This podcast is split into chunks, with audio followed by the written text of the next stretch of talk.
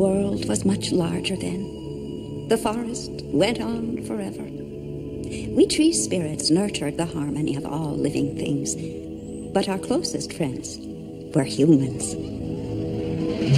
Then, as sometimes happens, the balance of nature shifted. And Hexus, the very spirit of destruction, rose up from the bowels of the earth and rained down his poison. The forest was nearly destroyed. Many lives were lost, and the humans fled in fear, never to return. Most think they didn't survive.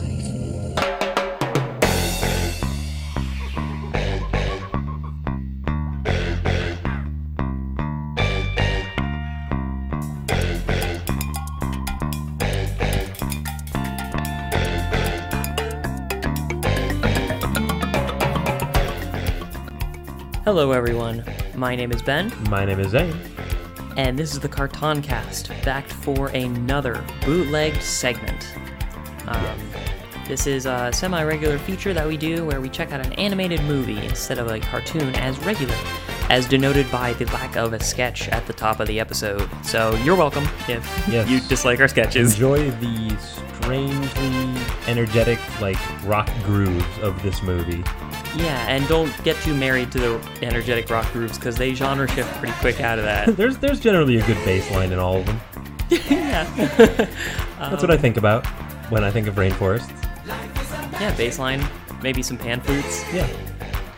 Uh, but yeah, so uh, today we are watching uh, a movie that was suggested to us by a number of people, I believe. Uh, do we have any names? Uh, it was back a while ago. I just remember we've had it in the back pocket for a while. I'm actually gonna check real quick to see if I can find if there was anybody specifically who suggested it. I don't think there was. Nope, not on there. Okay, I don't know who suggested it, but it has been suggested to us, and for good reason. Uh, Zane, tell us about Ferngully. Yeah, so Fern Gully, The Last Rainforest, there's a colon in there, subtitle, uh, came out in 1992, and it was based off a book by Diana Young and produced by her husband Wayne Young, as well as Peter Faiman, who had directed Crocodile Dundee. Um, Yeah, so we're not even that far out of our way. no, it's the same continent. We weren't even out of our way. Uh, and it was directed by Bill Kroyer, who was one of the main animators on Tron. So they, they had some talent going into this. Um, And it, it couldn't be made until uh, after animation sort of was repopularized by The Little Mermaid. You know, they had the idea for it maybe a decade prior. Um, but once The Little Mermaid hit, you know, animation was was much more popular, and so they felt like they could uh, produce this with moderate uh, to good success. Uh, it combined CGI and hand drawn animation, like we saw in the Brave Little Toaster, um, and it has a lot of uh, you know it has a lot of themes and general plot points that that kind of place it in its era. So oh, this movie's all theme. it, it's all theme, but in terms of There, like there is. I, I don't think that we've dealt with anything that has been as much its message yes, as a piece of as a piece of media as this has. Per, perhaps the Magic School Bus gets close. The message and theme is pretty overwhelming. The specific plot points remind me a lot of other things that came out at around the same time, uh, specifically Pocahontas and Dances with Wolves. I was thinking a lot about Pocahontas. Uh, later on, it actually became compared to Avatar as having Yeah. Avatar, uh, not the Last Airbender, but James Cameron's Avatar, as borrowing a lot of themes from this. But in fact, it was just borrowing themes from Dances with Wolves, which is also yeah, similar. they're all in the same sort of uh, same sort of class, and they borrow from each other. It's just in this movie we replace the uh, uh, threatening indigenous cultures with threatening the rainforest.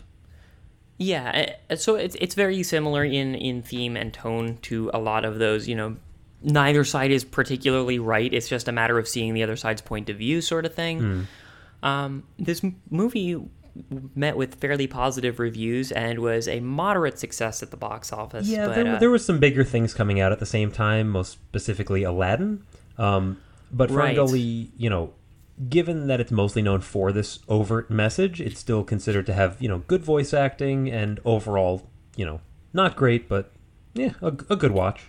It's unique in that it was uh, the most successful non-Disney animated film to date, and uh, also you know, we, we said that it's mostly about its message. There are a lot of films that are mostly about their message that fail to be entertaining. And uh, one of the things that I think the, um, I think the producer said was that he, he he wanted first and foremost for it to be entertaining as well as uh, Educational. educational in the environmental sense. Yeah, it should be both.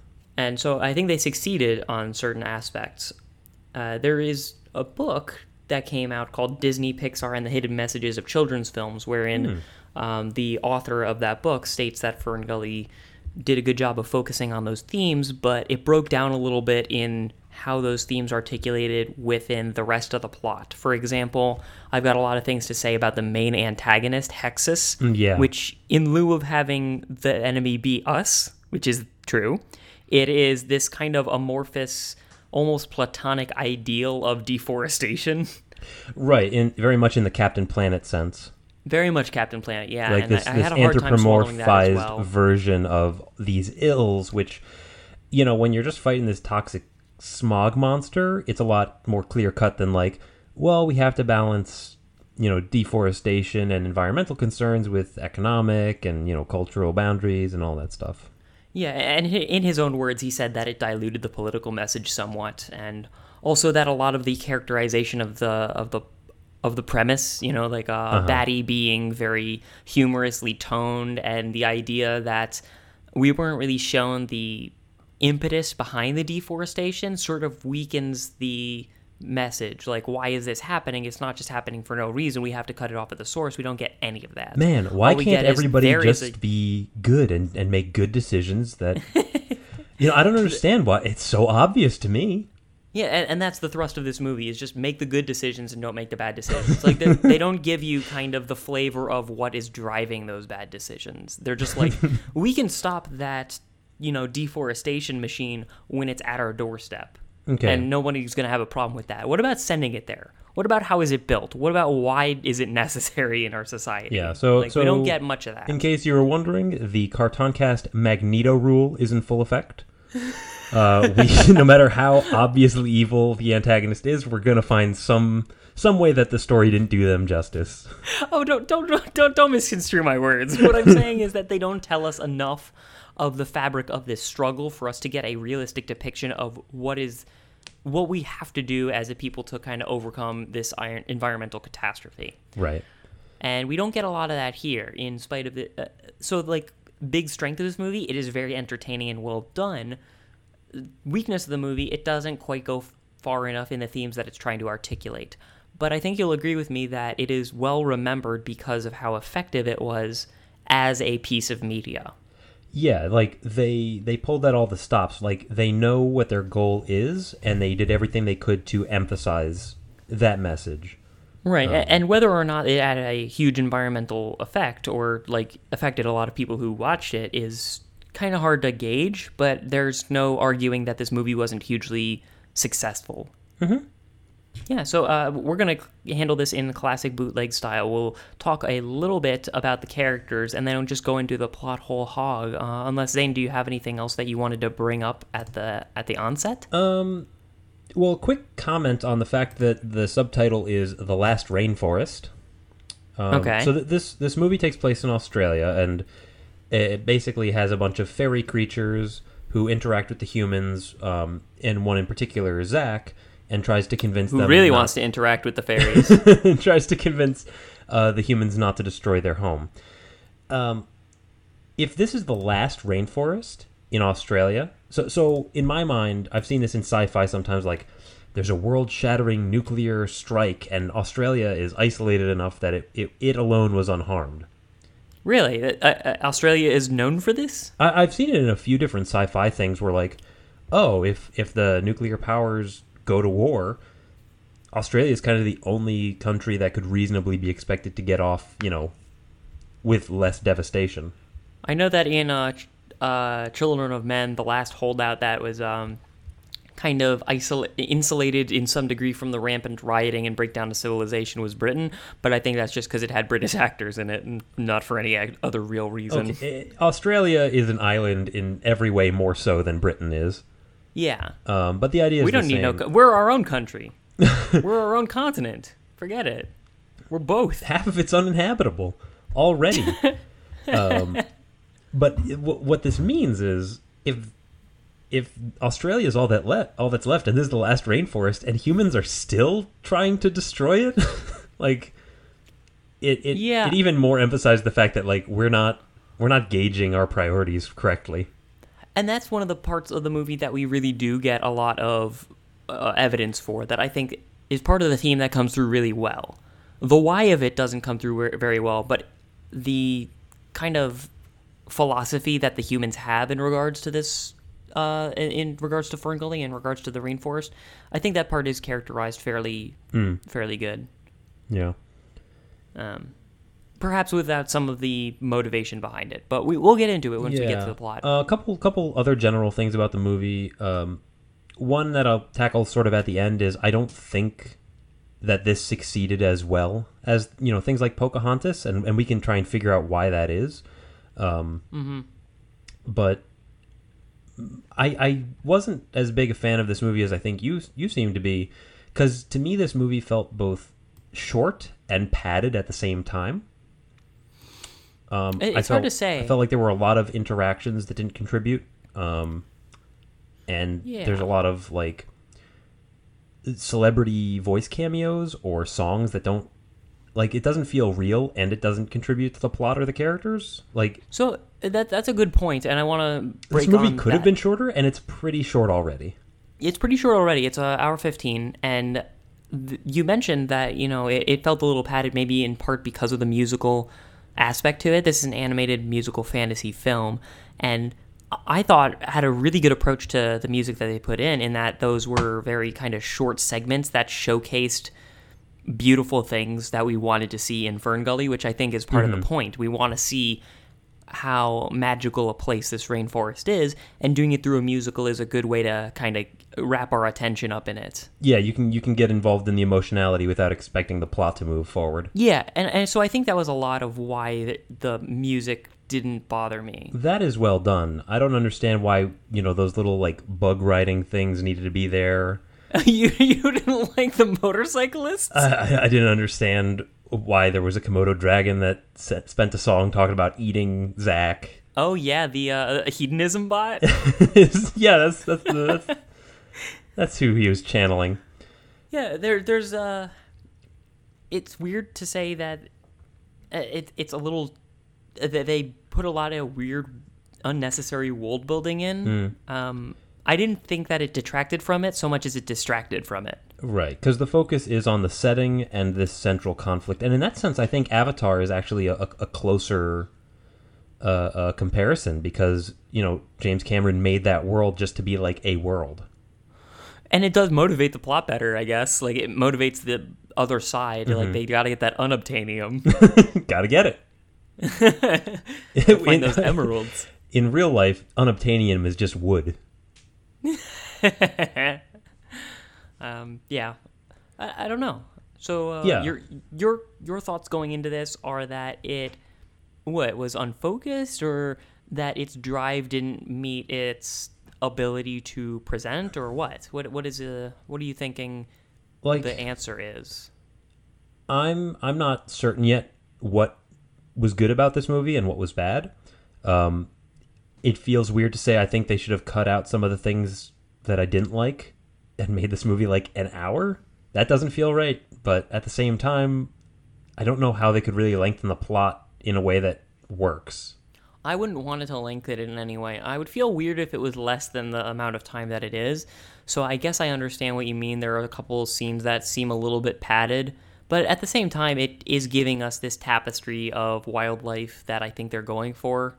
So I had a very easy time giving that a pass. Um, you should bring up uh, the moments that happened where you felt like we didn't need this. Yeah, I'll keep an eye for them.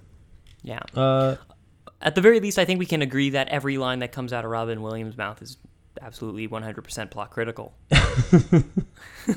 Robin Williams is in this movie, and Let's- that's let's about talk about the that's about all I can say about him. Cheech and Chong are here. Like Christian Slater is a supporting character. Why is why why is Tim Curry in here? Why- Tim Curry as the only character that super doesn't need to be in this movie. yeah, agreed. or kind of, he's the only character that actively detracts from the movie. I'd say. like like it, when you pare everything down this is a story that could fit into 30 minutes as like part of an anthology of shows about this exact thing So let, let's talk about the characters. yeah kind of the main fairy that we're following around, I think is pretty clear. Is the main character is this fairy called uh, named Krista, yeah um, who is voiced by Samantha Mathis, which is a hard to say name, and she takes on the role of trying to. She's like curious about the humans because she doesn't remember a time in which they were destructive. So well yeah so the the humans are sort of spoken about in in hushed tones they're not they're, Yeah, no they're one's seen one in in ever Yeah, it's like the beginning of a of a of a fairy tale that uh, Mm-hmm. that the that's- fairies so, like, tell about us Yeah, exactly. So like the the humans tell the same thing about fairies that we tell that the fairies tell about them. Like I, I like that kind of mirroring. Like both of our societies have forgotten about the other one because we're so short sighted as peoples that we don't remember the lessons of older generations. Which is why these first two characters, Krista and Magi, which I really wish was called Magi, but we're gonna let that happen. uh, it is a really good one because it kind of shows the two approaches to seeing these environmental catastrophes. One of them sees it coming from a mile away because it's happened before. The other one doesn't recognize it for the threat it is because they have no basis for comparison. Yeah, and that that's a, a classic like relationship. Like the older, sort of more conservative stance who's seen trouble before is, hesitant to accept uh, what the young one who who's everything is new is, and exciting.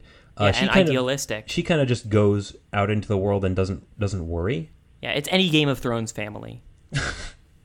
is the way to is the way to gauge this.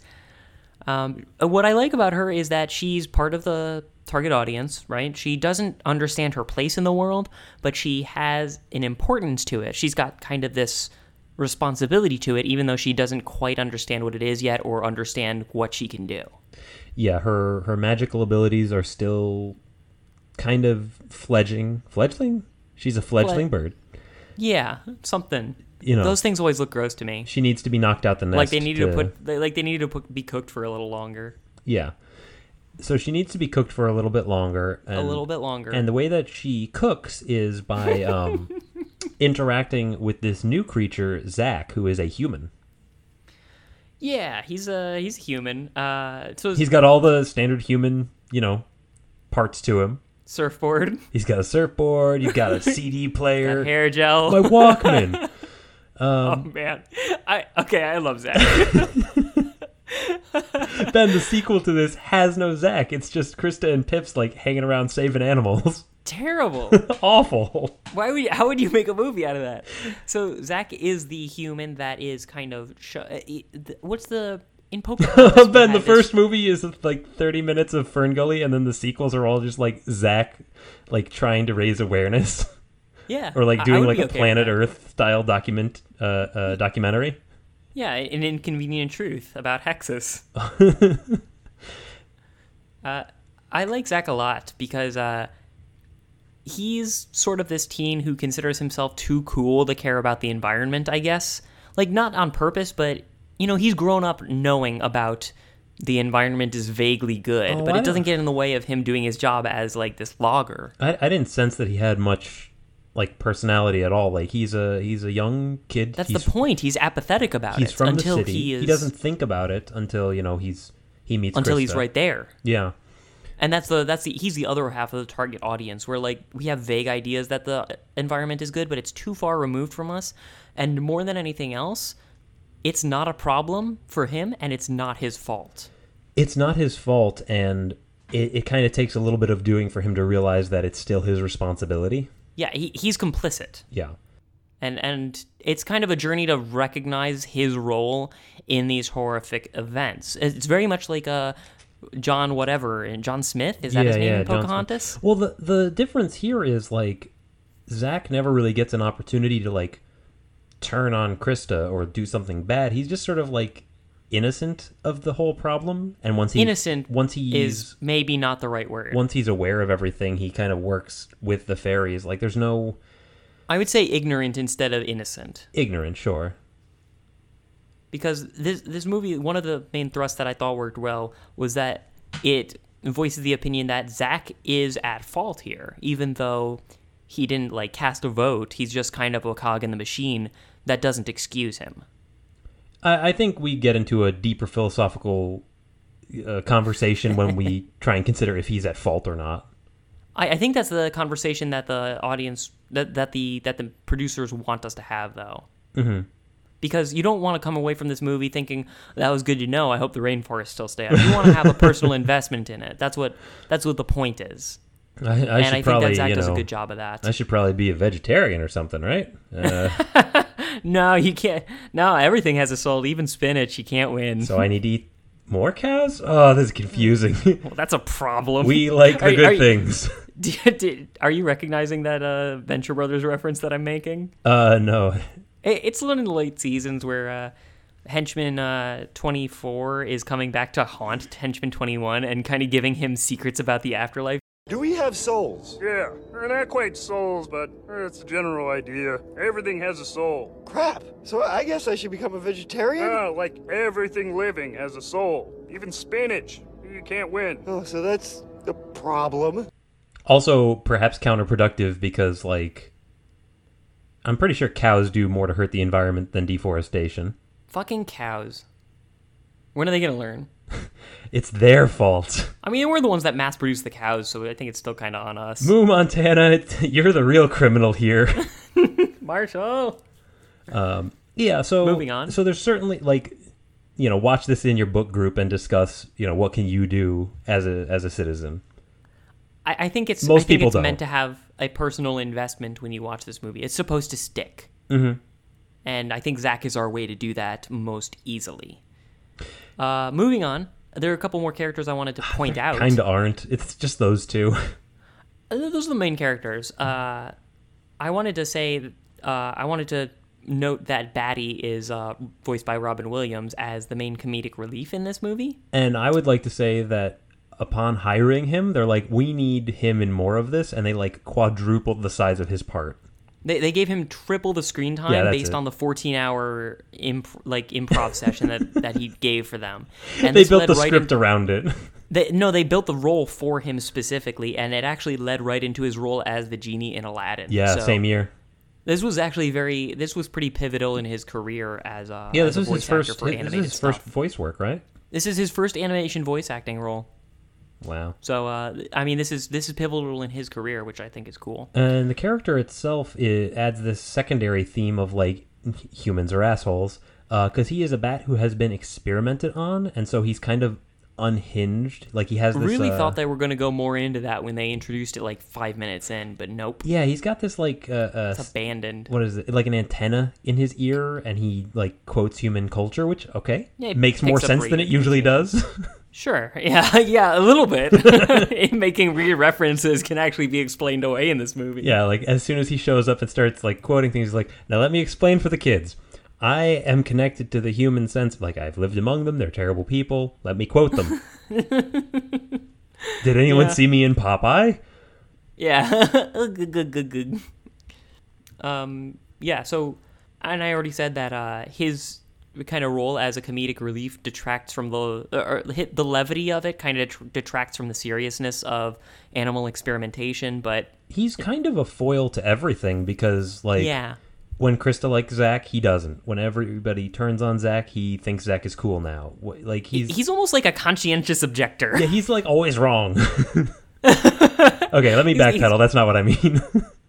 It's like a, yeah, I, I don't know. He, he he doesn't really add much in the way of like a person watching this movie. We can't really relate to him. He's just kind of extra, extra, extra filler character. But I liked looking at him and hearing what he said, so I thought he was fine. yeah, this is this is the person who watches the serious nature documentary and is like, "Oh, these animals, blah blah blah." Like he's that jerk. I, I didn't see that, but okay. You don't know that jerk?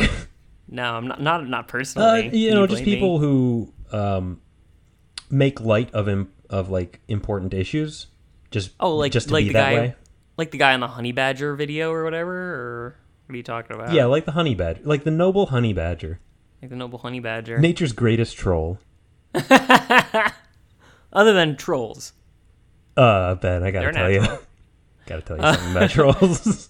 we should uh, we should talk about Hexus briefly. so, Hexus is weird. Voiced by Tim Curry Yeah, uh, sometimes on helium. as the spirit of deforestation. Oh boy, this is. This was a real this was a real left hook to the jaw for me. I feel like the movie would work better without him Uh, absolutely, because then it's no question. because then it's a story about man and the environment and that sort of struggle. Now, this, it's a story about it, be- it, it would become a story about man failing to live up to his own ideals versus man and fairy uniting to defeat you know the great evil that is lord Zedd or whatever. The the the creature that ironically is completely natural, who's just trying to eat. I no he's also a spirit. Yeah. he's just hungry. Yeah, this is the Sauron defense. yeah what do you and you know what actually reminded me a lot of princess mononoke? Because uh, in that one neither industry or nature is inherently bad but there are these demons afoot it's weird to say that this movie doesn't need him because you know Tim Curry, but also like it's short he enough does a good job like he's always fun to watch He's but fine. This character doesn't shouldn't be. He sings a love song to himself about himself. Oh, a, a, a, he sings a burlesque song. Yeah, it's real. he's doing a striptease inside real of that. Yeah, it's great. so yeah, uh, those yeah, are the main. Those are the main players. And I, there are more like bit players, like Pips, who is voiced by Christian Slater, who's like, who is just kind of like intimidated by Zach and does some real broy like beating his chest stuff. Yeah, yeah, classic. Doesn't really have a strong place in it though, so we'll mention him and then get him out of the way. Yeah, Um, yeah. Do you want to start? sure. Let's get started on the plot. So it, it opens to some rainforest sounds. Get ready for those. Yeah, Uh, there, there's occasionally chirping, like um, th- they work light themselves into the rain. music. There's uh, uh, except for the boy choir that's in the background, which is odd. Well, you know, Fine. Yeah, maybe maybe it's nymphs or something. There's uh, and then slowly ominous pipes set in as we get this apocalyptic log narrated to us. Uh, w- as we're kind of like going down this screen, we're, we're like rolling past this screen where there's a bunch of chalk dust outlines of handprints. yeah, I don't know what I was expecting, but but not that. What what does this what does this mean? So I think they turn into and why is it getting more paintings? sinister in color as we go past? they, they turn into cave paintings and it's like telling what happened long ago um, and the narrator talks about how man used to live in harmony with nature until hexus showed up so really it's hexus's fault all along first off Yeah, men don't have evil impulses. we have to kill the hexus within with magic um, and he was you know he spewed poison and oil and such and but thankfully he's been trapped in a tree for a thousand years. dun dun dun you know he Yeah, and didn't very he didn't break out at the 100 year mark so i think we're good Yeah, I mean, like, how much longer could it go? It's got to work on the metric system. We should be good for another 900. How long do trees live? Longer than that. Nobody knows for sure. Nobody can tell One of the great mysteries of the world.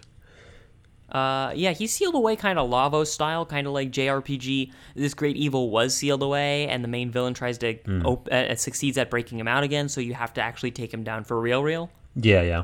Uh, feels like a lot of that. I really like the great presentation of this opening salvo, though. Like, I didn't understand the handprints, but the cave drawings telling the story alongside the narrator, it felt like uh, that scene in Prince of Egypt when they're talking about the uh, casting all the firstborn into the or Yeah. ch- casting the male children into the river. Well, it's ab- it's abstract and it's it's setting the stage for the focus to be on the environment more so than the people. Yeah, that's true. And it's told to us by Magi, Yes. who's uh, lecturing Krista in some doing some magic tutoring. Yeah, but she Krista's like the uh you know, like the next grand elder to be in the future, so got to train her now. the next grand elder to be in the future. Is that too too many titles? No, no, it's on point. Although I'm gonna start talking, I'm gonna start referring to you as the next Grand Elder to be in the future. I can only be spoken of in several future participles. Uh, and the uh, Krista's a bad student. Yeah, she she wants to hang out with her gentleman friend. Yeah, her, these gentlemen callers. But Dad, I want to go hang out with Kyle. If you could fly, you would not sit still in school listening to how things were a thousand years ago. If I could fly, I would have died by now. Uh, I- definitely. I have no self control. Uh, yeah, and uh, so she she kind of like, yeah, I'll, I'll I'll meet up with you later. I'm gonna go hang out with my friends for a while, and this weirdly upbeat musical starts. Yeah, bass heavy. Why is it so happy after the apocalypse log? So this is, so the music is weird in this. Uh, it was. It's a it was very abrupt by, um, tonal shift. It was composed by Alan Silvestri, who did Back to the Future, Forrest Gump, um, Lilo and Stitch.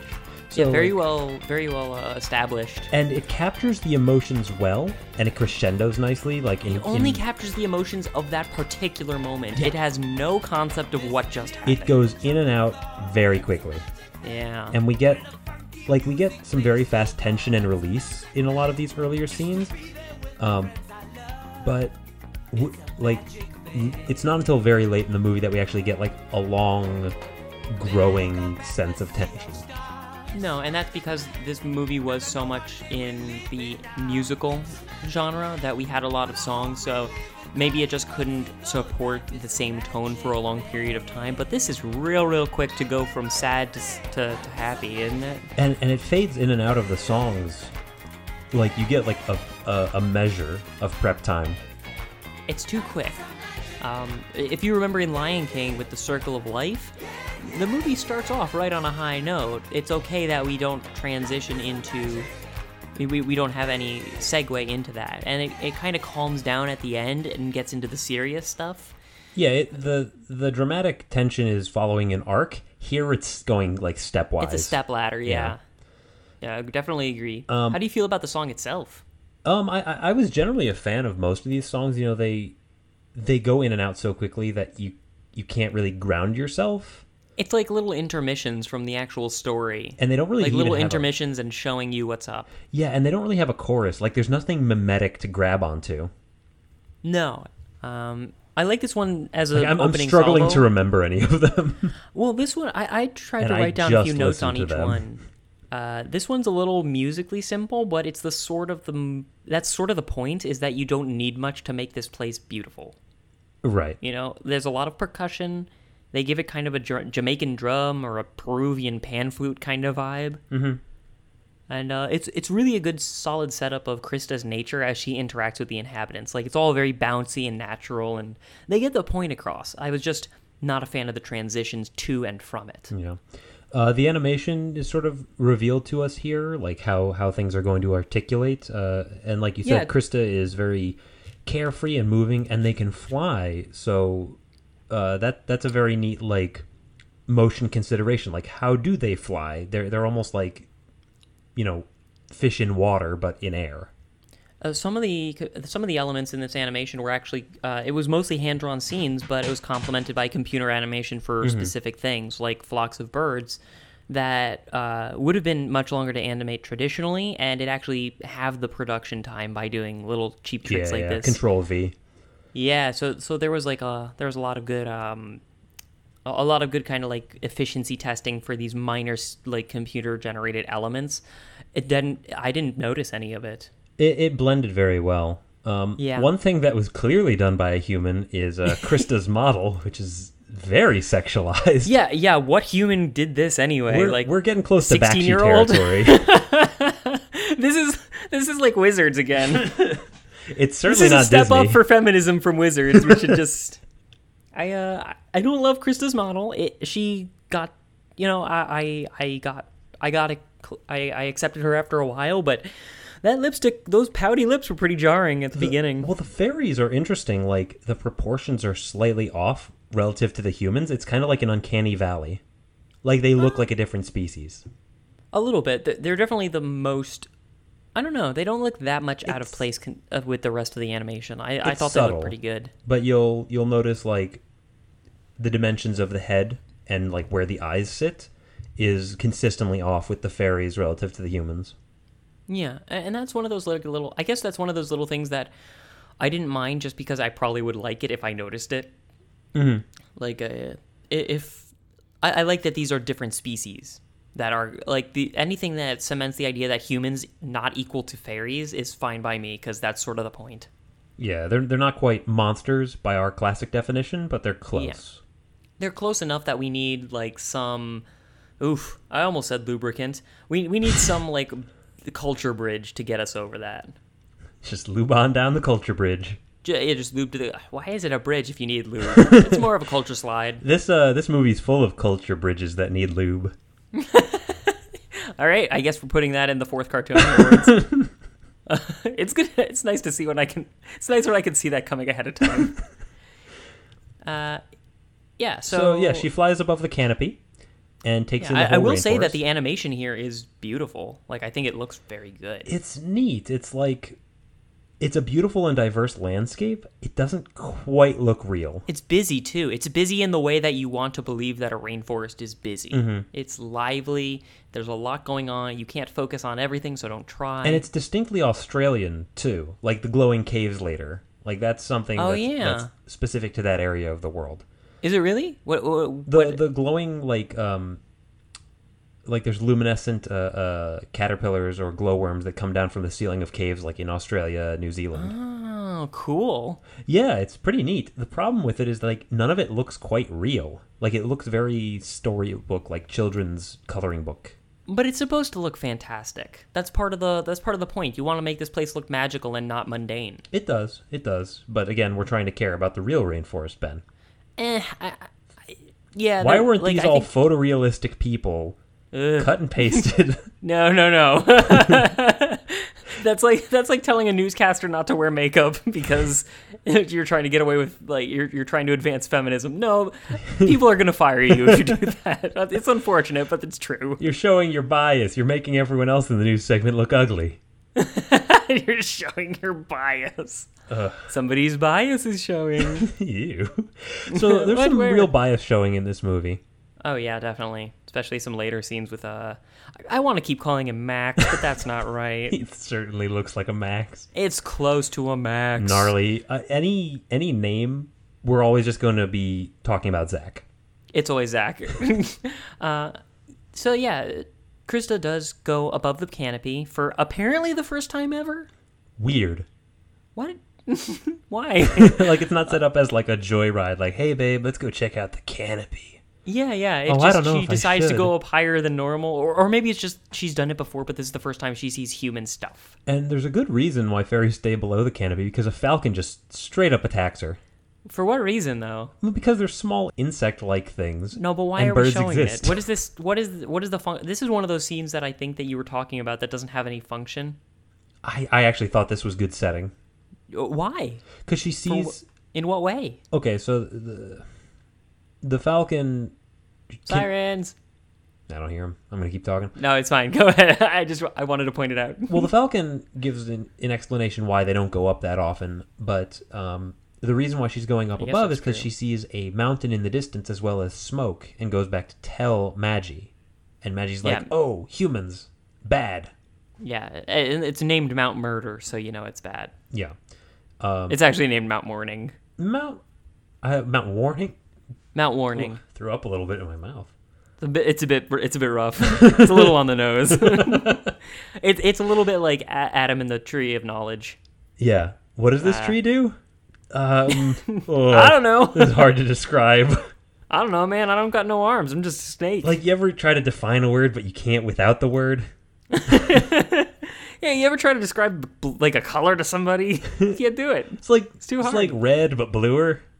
Yeah, aren't you hungry? Just take a just take a bite, bud. Um, so Maggie explains the interconnectedness of life and and how the forces of destruction and creation um, can work They're- in harmony with nature, and the humans kind of fuck it up.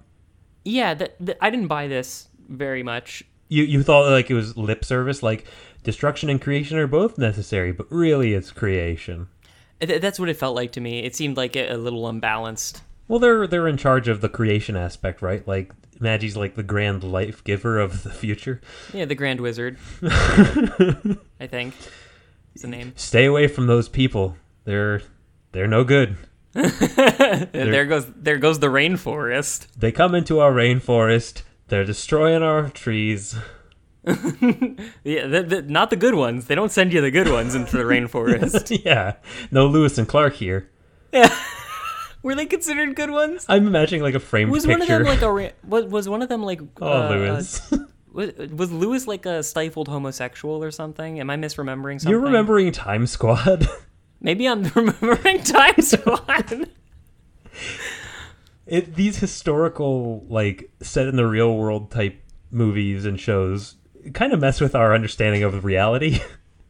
yeah, a little bit. But uh, yeah, we see we see kind of Maggie's. We see this broken tree, and Maggie's like, "It's your responsibility to help the forest put itself back in place." yeah. Um, Krista's still new to her magic though, and it's it's heavily foreshadowed that she'll have power later when she learns what life's all about. yeah, in the worst scene in the movie. And uh and Krista wonders like what if that smoke is Hexus? But that So- can't be it. So yeah, that we get a little rundown on what Hexus is. I think here, right? Do we? I don't remember exactly when. I think I think that was part of the opening like Opening salvo is like Hexus is the problem, but they're sealed away or something. yeah, in that But tree. yeah, uh, Krista is definitely wondering about it. I wanted to ask you this because it seems like Magi recognizes that destruction in nature uh, uh, is, is a part of nature. It made it feel like uh, like a Miyazaki or an Origin Spirits of the Past or a Pocahontas, where the reputation is that nature does both of these sides, and it's just balance that you're after. I, I'm um, not sure it- how you can do this type of movie without that. Neither do I. I was wondering if, especially, and like more specifically, not just within nature, but within society and nature as kind of these alternating sides. Like, so, especially in Miyazaki, where technology is good until it goes too far, and nature is good until it overruns technology, and you kind of have to have both. Is there a movie that's just saying technology always bad? Wizards. except yeah, that's right. Except that's also full of full of hypocrisy. Oh, it's also full of Hitler propaganda, which muddies any mixture. hmm. The other side's Hitler. I, I wish I had more than two sides here. Like, it's really hard to gauge. Is there anybody else? Any third party? No hands? No, I have to call on Hitler in class? Come on. um. Anyway, Yep. uh, So Robin will enter Robin Williams the Bat. yeah, we don't we, we don't really need a reason. Segues are unimportant, uh, so don't worry. Um, and he's a bat, so he's crashing into things. You know, yeah, and blind. he is crashing into things because he's got this TV antenna stuck in his head. Mm. well, And again with the mood whiplash, we were just wondering about the smoke and if Hexus has returned, and then cuckoo. well, he crashes because he can't see, and and Krista casts a spell on him to give him better sight. But he Yeah. does have this weird antenna. Yeah, and he's he's cuckoo for Cocoa Puffs, and this segues into the Batty rap.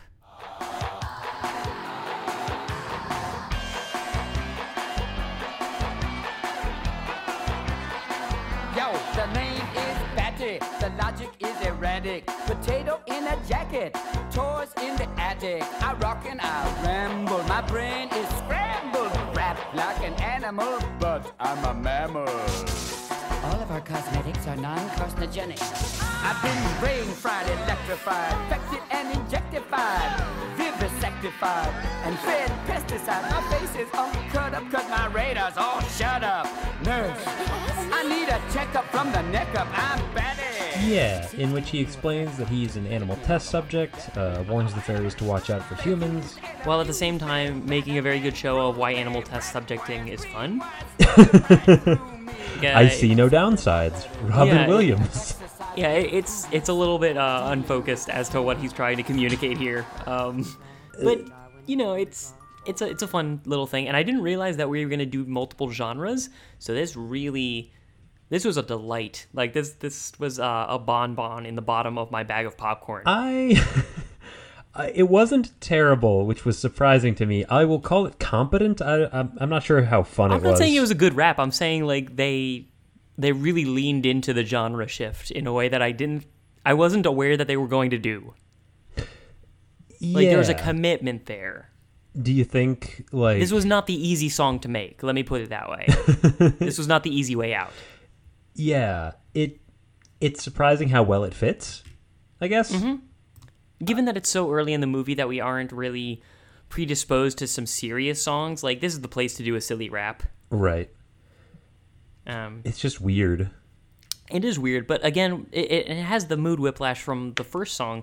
This time I was ready for it. Okay. Um, so it it wasn't so bad.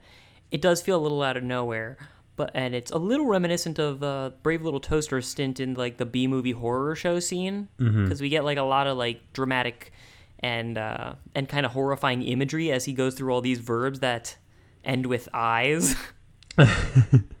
like you know, I was franken-sized, I was ostracized, like you know, like one of those things. yeah, yeah. And Uh, and he sometimes like shunts himself out of the rap to like talk about like just sort of like quote things like he can't help it like it's a nervous tic.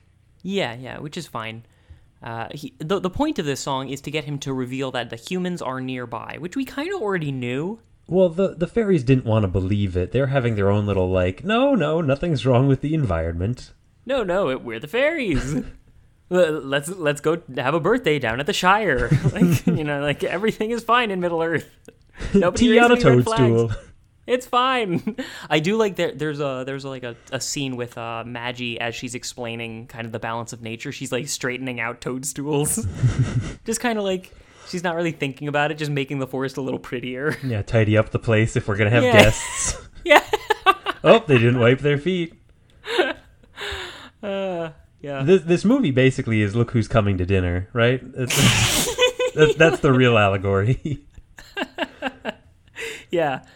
Um, it's a it's a Tyler Perry movie, but with environmentalism. so so Krista gets the exactly the wrong idea. She's like, "Oh, humans! I want to want to check that out." I mean, she's still like curious, kind of like she he, she hears about this like environmental danger, and she's just like, I don't have any context for why this is bad so much as why it's interesting. yeah, it's different. Like that's the take home message here. I'm being so Betty stifled. tells her to be afraid, and she's like, I'm gonna go check it out. yeah sets off for Mount Warning. Yep, pretty great. Uh, and Batty warns her not to go, and we kind of agree with him because everything we've heard about the human world has been horrifying. And we go through the canopy, we get out of the canopy, and we get ev- the stuff that's not right in the canopy, right in Fern Gully, including other nature stuff that hasn't been touched by humans, looks really off-putting and scary. In what way? It looks like uh, it looks like the Badlands in uh, Lion King or something. Yeah, yeah, just sort of this uh, wide expanse where there should be something, but there's not. Yeah, it's creepy, and and this stuff hasn't been touched by humans yet. I wonder if this was maybe like remarks on her innocence outside of the lap of luxury that Krista doubtless has as a privileged member of her fairy elite. Um, are you sure it hasn't been touched by the humans? Why is it? Uh, why, why is it an expanse then? I don't know. I, I was wondering, uh, like, we haven't gotten to the place where humans have painted a bunch of a bunch of trees. Yeah, I don't. Really I think it was just that. because it wasn't right in her periphery. Well, we do see the trees uh, uh, soon. There, there's red X's painted on them. Um, we see what's been causing the trouble. It's this gigantic machine.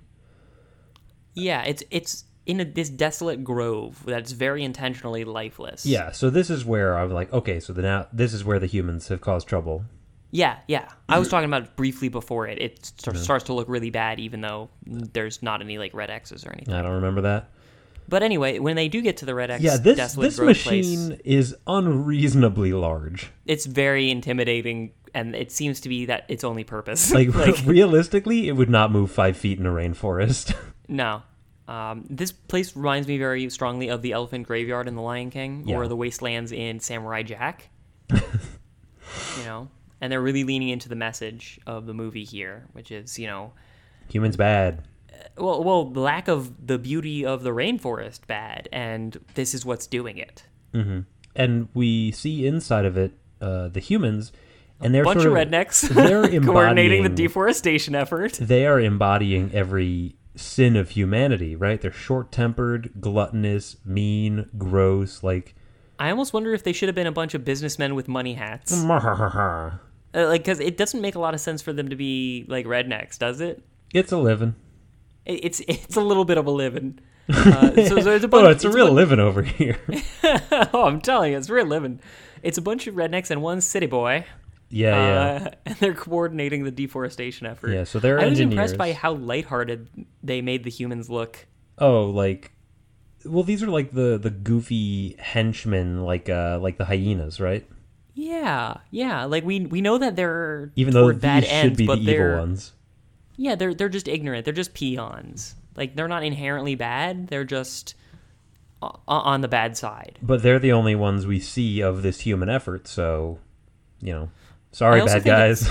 I also think it's like maybe the idea is that they're portrayed this way as goofballs as opposed to sinister because that's how we see ourselves. Oh, yeah, like their like we acts of realize- world destroying. There's no sense of consequence to when we destroy, you know, beautiful things in nature. It's all done with this kind of levity or this lightheartedness of like the, the removal from the actual act allows us to treat it with this kind of gloves uh, uh, gloves on sort of manner. we we knew not what we wrought. Yeah, we we knew not what we wrought. Uh, and we meet Zach. Yeah, and he's so he's the one spray painting the trees. So you mark a tree with an X, then the machine eats it. Good And good he's- system. he's jamming out and he's Yeah. pretty funny. I like Zach a lot. He's just having a good time in the forest. How'd you feel about him? I, I don't know why I liked him so much. Me neither. Like he's just a surfer dude in the wrong in the wrong area. He's just a guy who means well. Like there's not even much personality here. Derp, the derp, the derp. And uh, he he like trips and accidentally marks the tree that contains Hexus. Oops. Yeah, and which is well, nice because it not only like shows that he will be released, but like Hexus can start feeding off the poison immediately. So we're Oh, like, man. oh, oh, spray bottles, of course. Dude, the, well, two things here. The reason that uh, the reason that he goes and sprays Hexus's tree is because Krista is like kind of like teasing him or like trying to find him or like just kind of investigating him, and he's like ah mosquito trying to slap it away. Mm-hmm. And so they start chasing each other through the forest. So they're immediately playing grab ass, even though they don't realize what they're doing. yeah, you ever play grab ass with a ghost? Just not realize that they're there. how how else do you play grab ass? How else? And uh, the second thing I want to mention is that Hexus whispers his own name. you don't do that when you wake up. Like, how stupid do they think I am? Just a reminder, guys. the slower members of the audience aren't going to get that Hexus is here. We have to, let's have him whisper his own name. The slower members of the audience won't remember who or what Hexus is. It was so audacious that I couldn't stop laughing. It's not like precious or like feed me. It's just like Evil. Aku. It's like something that belongs in Austin Powers. I couldn't believe it was happening. Pretty great.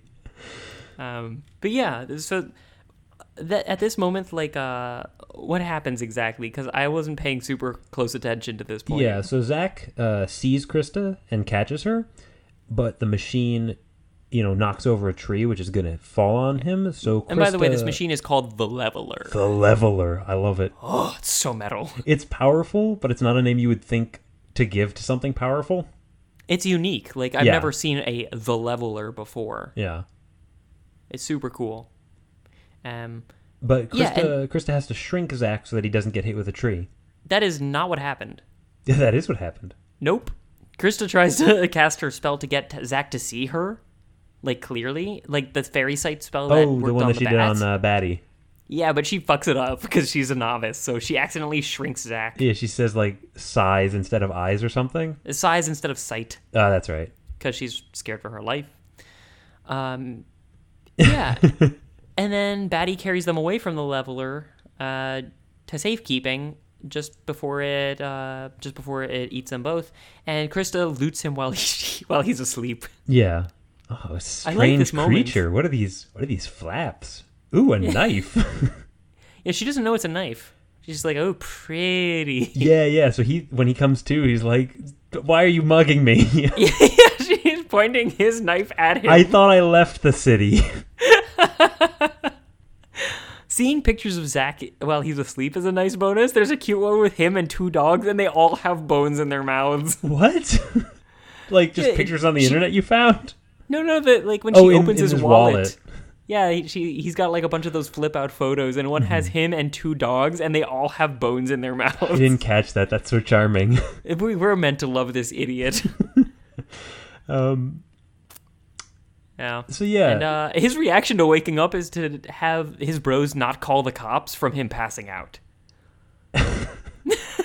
He's like, "What? Nobody call the cops!" When he comes to, I didn't mean it. which is telling, like of where he came from. Right. Like he's supposed to be an everyman. Like we're supposed to relate to him on some level, on sort of a lowest common denominator level, right? and and just like us, like he doesn't believe any of this is happening. Like I fell down, I hit my head. You know, I I can't explain fairies.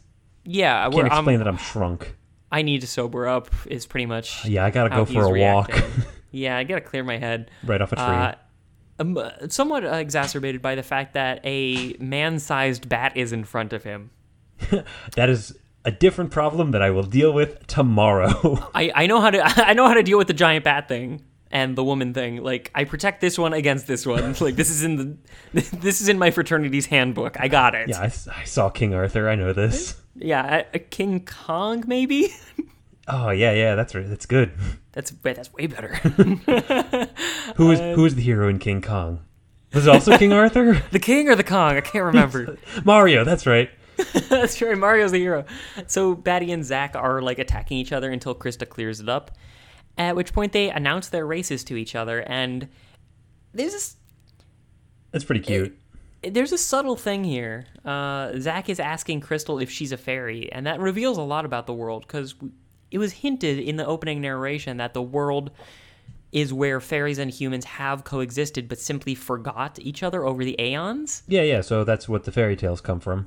Exactly. So that the, him knowing what fairies are is not just kind of a throwaway. Oh, these are spirits, or oh, these are supernatural things. No, these are things from a forgotten past that was passed down through legend. Yeah, he had like a one in three chance. Okay, are you a pixie, a fairy, or a nymph? Right, exactly. But he, you know, is actually schooled in fairies, so he understands that like this is a fairy. I I just thought that was a cool touch. It was a nice little detail. Um, yeah, but they they introduce themselves. Is, is that before or after he falls off the tree? That's before. Uh, Yeah. he falls off the leaf, and Well, he catches a ride on the leaf because he's a surfer boy. yeah, if you had to guess what would indoctrinate him into this rainforest society, it's probably surfing, right? like, and it it, he's scared out of his mind the moment he wakes up. He's like, "Don't call the cops! Oh, a monster! Ah, this woman I can't." I, I can't flirt with properly, but the second he grabs a surfboard, he's like, "Oh, I love this place. I know this. I know this place. And Daddy's the- home." And this is another section where the music kicks in in a way that's uh, uh, kind of not what you'd expect in a rainforest movie because it's like electric guitars and 90s rap sound oh effects. my like, god, bow, the bow. electric guitar rips once he starts surfing on that leaf.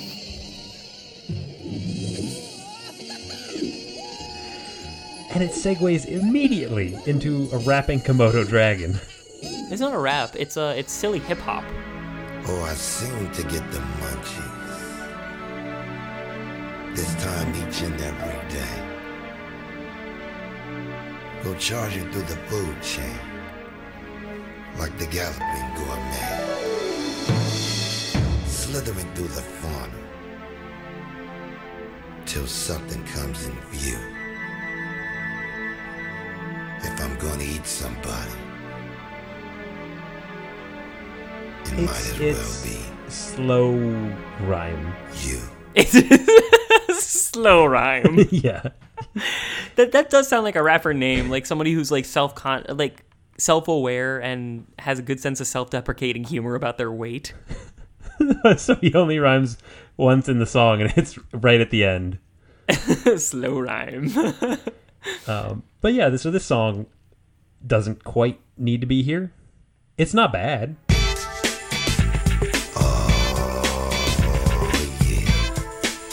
One, two, one, two.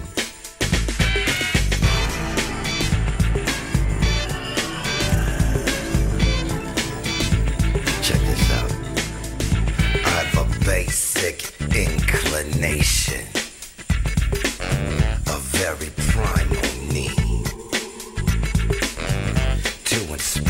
vegetation for an egg or centipede. I just can't control this hunger. I just can't seem to cut it back. On my ravenous consumption, you're a welcome little snack. If I'm gonna eat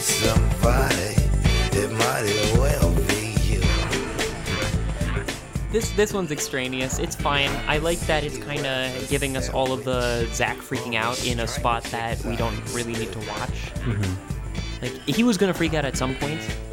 Uh, he, he hasn't quite caught on to how, where he is and what's going on. So having it happen within a song, I think is good. It's a good like.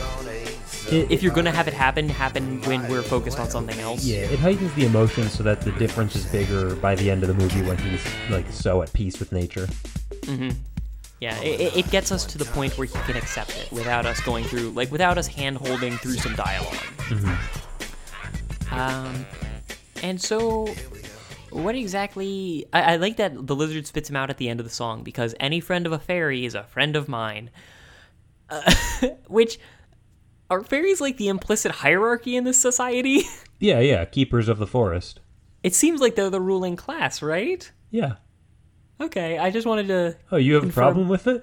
I just wanted to confirm that there was a hierarchy. He's a sort here. of forest socialist.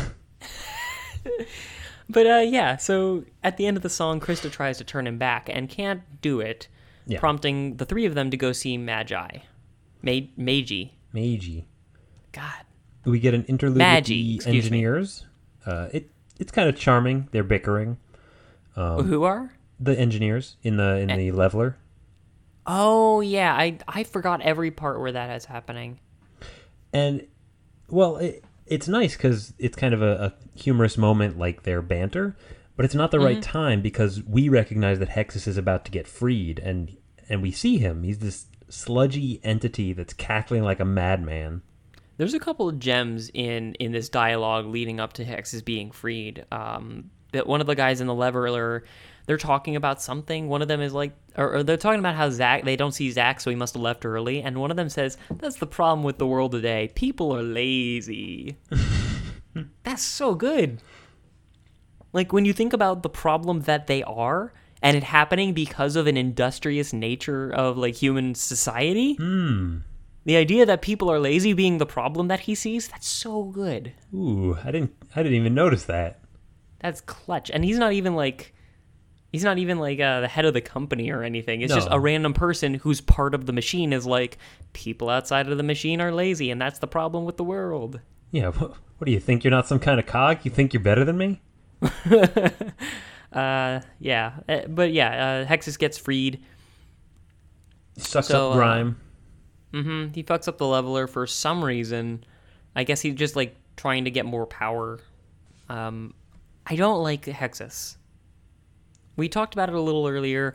It's too evil. It's not personal enough, and it makes the destruction of it, it makes destruction a physical entity instead of like an ideological quandary that humanity faces. and it's honestly not tim curry at his best like voice I mean, he's okay. He's fine. Uh, He's there, There's a couple of like him emphasizing things and him putting kind of like a, a sultry spin on a lot of things is pretty good, but not my not my favorite way to do a villain. Sort of Captain Planet. no yeah he's like he looks great Um, yeah, no. in a in the later scene when he does his little song number, you know, the engineers are feeding him gasoline and he just like reconstructs into the skeleton. Yeah, and and he's his kind of like uh his kind of like languid speech patterns that are that are just dripping with kind of personality are, are really are really great. I, I wrote one of them down. What was it? It was like uh oh I lo- I adore humans. They're so clever. it's so good. Do you want to jump ahead to that uh, to that next scene where Hexus is in, where he has his song? Because it happens pretty soon, so we might as well. Yeah, Because there's like this cut to the forest, cut to back to Hexus, and there's not really a reason for it. there's not a lot of growth in either scene. Um, it's just a way to it's just a way to show passage of time which yeah uh, it's a good thing to point out though is that like there wasn't a really good sense of pacing specifically for scene transitions like we could have done all the hexus stuff now and it would have been fine I don't know about to be you. broken up I don't know about you. I found the second half of this movie way more interesting than the first. Like it was more fun to watch. It definitely sags in the second quarter i will, I will say that Yeah. um more like the middle half the beginning and the end really really stuck for me Yeah, that's where that's where the focus was more environmental. Yeah. But yeah, we should talk about Hexus monologuing um, to like get the hum and getting the humans to go to Fern Gully. He like takes over the leveler loudspeakers because that's a thing that he can do. Yeah. and then makes sultry love to the leveler Well- while he sings a burlesque song. Well, the the message he gives to the humans is like, we need to go into Fern Gully. Uh, they're like, yeah, you know, we're not going to get there, you know, immediately. He's like, no, work overtime. And you hear the humans literally trade their time and their health in order to get oil, in order to get money. Yep. It's amazing. Yeah, It's and they don't bat right an up eye. front. They're just like, he's the guy in charge. We follow what he does. So I guess this is happening. don't, Yeah, good don't point. I didn't- my I didn't boss sounding quite part. so evil, but hey, you know, pays the bills. I didn't notice that part. It's, it's funny how we both saw things in the dialogue that were hinting at this greater problem in the way industry approaches this environmental act, uh, these environmental aspects that the other one didn't see. Yeah, I mean, Like well, that's how dense this movie is with this message. this movie forces you to kind of address your own shortcomings, so it, it's not unreasonable that you- we would perceive it differently. And it very quickly tells you to perceive everything that's happening in the movie through this lens of this conflict. Like, not a sentence goes by that you're not just like, is this a metaphor for the way we treat our, you know, our industry? Is this a metaphor for the way we treat our workers, or, or, or is, or something like that? Everything is kind of, is, is kind of bursting with this message. It's thick. It's very thick. Uh, speaking of thickness, let's talk about his burlesque song. Toxic love. Yeah. Uh, It's he a lounge burlesque song about getting dirty. about about poison and pollution. I think if there was a remake of Fern Gully, this part should be just be Britney Spears' "Toxic." That's legitimately one of my favorite songs, You're so weird. but not the regular one, like the all brass band version. yeah, If you can find that, I, cut I- that I- in. yeah, okay, I'll, I'll give it a shot. It's like double speed and oompa. Yeah, I. uh What did you think of this song? Um, like It's, everything it's else, in the movie, hilarious a that it's a lounge top. song.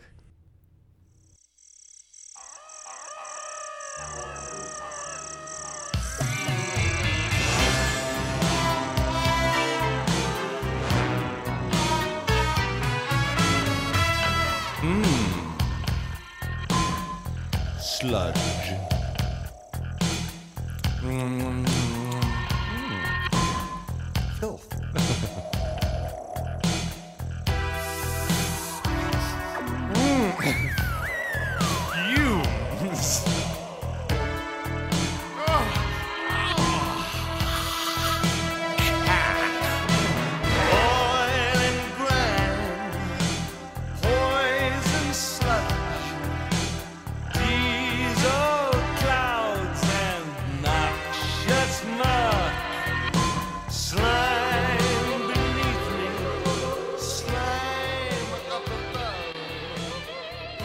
Gives shout outs to human greed and stupidity like they're his old time buddies.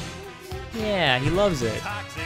Um, but yeah, no, t- Tim Tim Curry at a premium. This is where he kind of shines. The rest of it, it's sort of like anybody could do this role. It's so Mm-hmm. it's so base. Exactly. Yeah, there- there's nothing else to his personality in any other scene, but here he kind of gets to gets to show off. Yeah, we get that Frank-N-Furter magic. Yeah, beyond uh, beyond Tim Curry kind of showing off and motivating the plot, I, I didn't care for the song much. It wasn't it wasn't a highlight. It, like it was fine. I, I just uh, I didn't think it was that interesting to watch. Um, Because So- anytime you watch Hexus for more than a few seconds, he's just like he will- worming around places. Wait, the squirming is good. Like I think the animation for Hexus is pretty If there's one thing I like about this scene, it would have to be the squirming. Real top notch squirming. I, I I approach many of my viewing pleasure in that way. uh, but I I don't like uh yeah.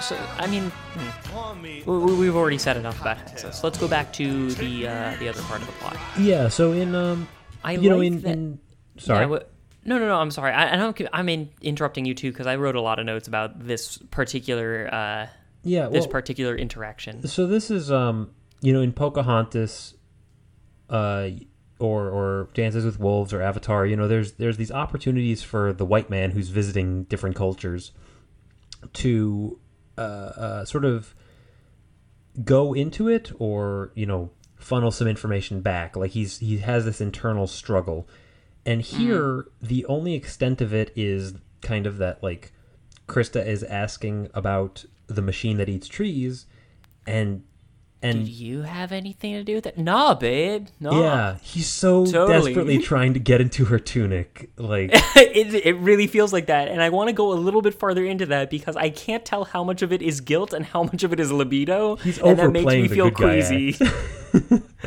um, like once he's done freaking out about surfing, uh, uh, freaking out and surfing, Zach goes through his list of verbs and tries to make nice with the cute girl near him. That's that's all he knows, so that's what's going on. He doesn't quite nail the handshake, but I like that he's trying. And notably, maintain eye contact, firm handshake. You're hired. Yep, uh, uh, he, I I would like to make note that he only tries to make peace with this representation representative of the forest once he realizes that he's at the bottom of the food chain. Yeah, yeah. Like once the human is in the disadvantaged position, he's like, "Time for diplomacy." And also that he, you know, sex is on the table. well, diplomacy to him is the same thing as trying to get with a girl at a mixer. Right. So, you know, Krista tell like Krista is like tr- asking him how complicit he is, and he's like, "No, man, I, I, I was I wasn't even near there, babe." Yeah. Oh, and like the fact that he's no longer on the food chain, like taken away from all his technology, he goes back to the, you know, primitive human instincts of of survival. Yeah. I gotta get laid, and I gotta Uh-huh. not incur war. and uh, Krista's really, you know, she she's kind of enabling him. Like, She's laying it on a bit. The animators are laying it on a bit. like I mean, she tells him with her big pouty come hither lips, "I want to learn magic like yours." We don't know what she's talking about. well, well, he what says magic has Zach shown? no, no. Surfing? His magic is uh, he he sprayed those X's, and he says that those are magical and stopping the leveler from getting Oh, into Fern Gully. So this is right. this is the big deception moment. All of these movies have it. It's pretty minor though. It's it's Like also he's kind not of actually s- doing anything wrong. But I, I love this scene as like this distillation of what Zach considers diplomacy is that Krista tells her tells him I want to learn magic like yours. Zach immediately takes her into the nearest thing with four walls that he can find. yeah, it, under a mushroom. was this se- oh, like before we recognize what he's Big doing under that mushroom. mushroom? Was this sequencing on purpose? Um, I don't know. Did they try to make it look like that? I just want to know. Like it wasn't so blatant that I was offended. It, it got pretty blatant. I mean, like when she's like, "Oh, the magic keeps the leveler out," he's like, "Hey, you're pretty smart." He's like, he's like, he's waiting for his moment. Yeah, and then Also, like, like, the fact that his hair is like dyed blonde, like he's such a douchebag. Why do I like him? I don't know. I had the same I had the same impression. And why do we always fall for this guy?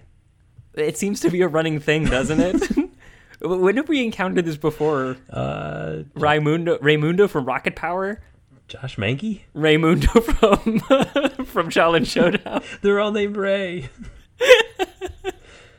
It was Josh Mankey, wasn't it? it his frosted tips. Samurai Jack occasionally on Amnesia. Oh yeah. He was a surfer dude. Uh, Moo Montana to a certain degree with his Western truism. I think you're getting away from yourself now. I just, I just like I this. think, I think you're just letting us a little bit too far into your own head. Uh, well, in any case, I, I like the sequencing of it. It it makes it very much seem like he's trying to get in her tunic. Yeah. You are totally And- right. And he invites and her that doesn't under- stop, by the way. No.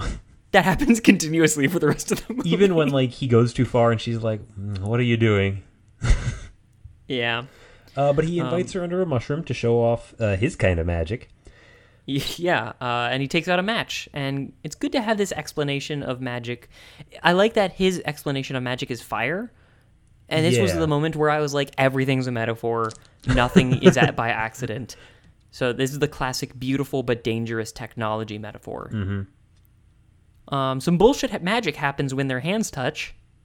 Oh no, they just they just love each other, Ben. Is that what that is? I thought it was like magic isn't everything, even you, Zach.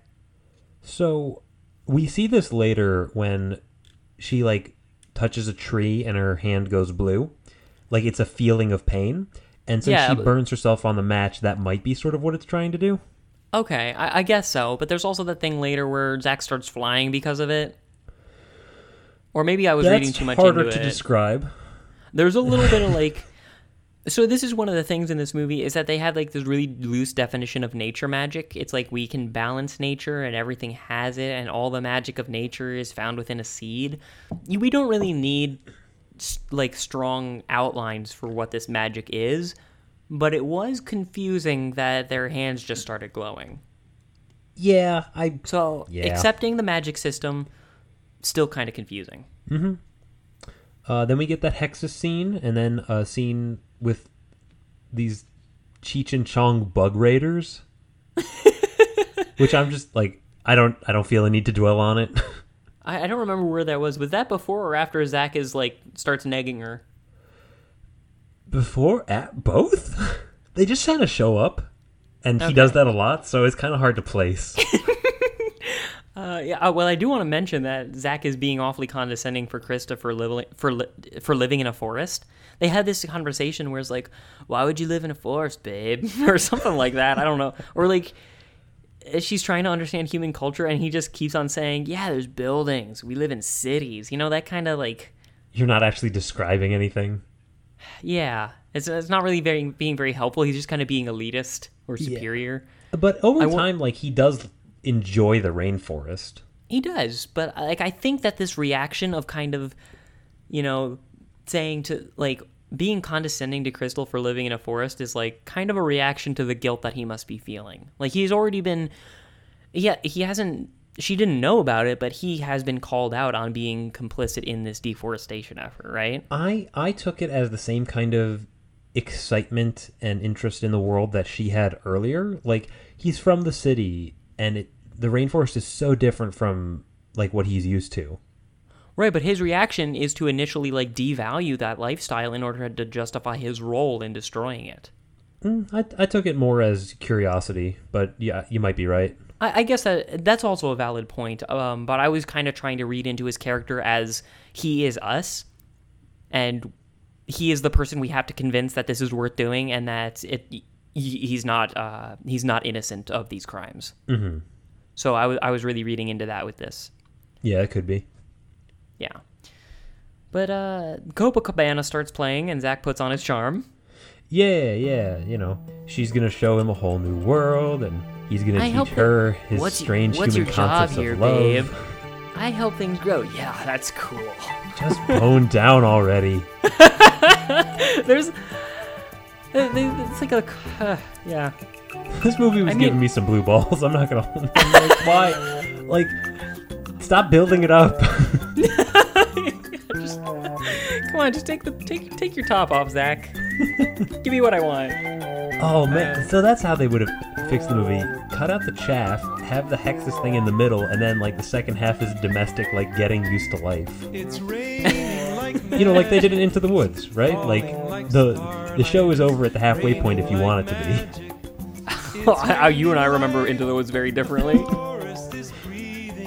Um, th- this song kind of felt to me like uh, color, or, or not the song, but like their conversation felt to me like Colors of the Wind, because you know there's language barrier, and she's trying to teach him about like how tr- trees feel pain. Don't you understand that? Zach teaches her the most useful skill he can impart, which is surfer jive. Yeah, like you're bodacious, You're one bodacious babe, which she calls him later. which is nice. I like that. It's Like charming. Yeah, I, I like them kind of coming, uh, like trying to reach out and understand each other. Like on Zach's side, it's kind of, it's clearly in order to get into her tunic, but I like it anyway. Yeah. Like the dialogue is fun.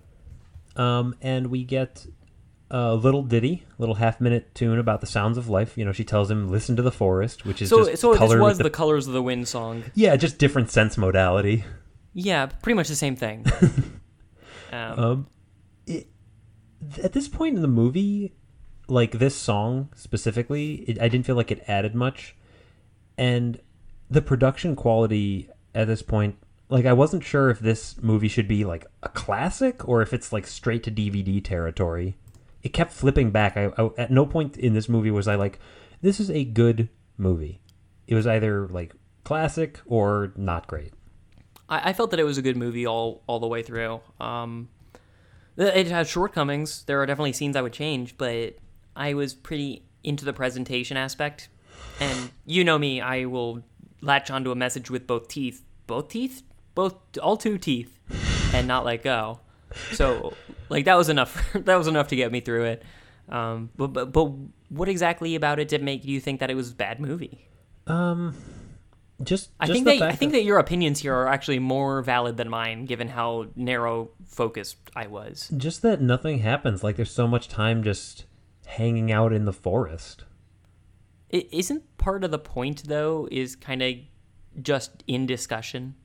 Maybe, maybe I'm giving it a little too much credit, but you, you, know, this like th- this, this we, we have like to we have to explore this not quite understanding each other thing in order to make it to the same table. This reminded me of that scene in Brave Little Toaster where they go into nature and there's these, you know, the fish are singing and the the flowers are dancing and it just didn't it didn't add anything and I felt like a huge chunk of this movie was that sort of that sort of scene. I guess so. Like we're I mean, I- describing the important scenes, there's also a lot of like little segments where nothing much happens. That's true. I, I mean, you can kind of chalk it up to musical. We had to showcase some stuff. This is where Zach finally kind of starts to see the beauty of it. Uh, but we see in the next, in the very next scene, that he d- still doesn't quite get it. Right.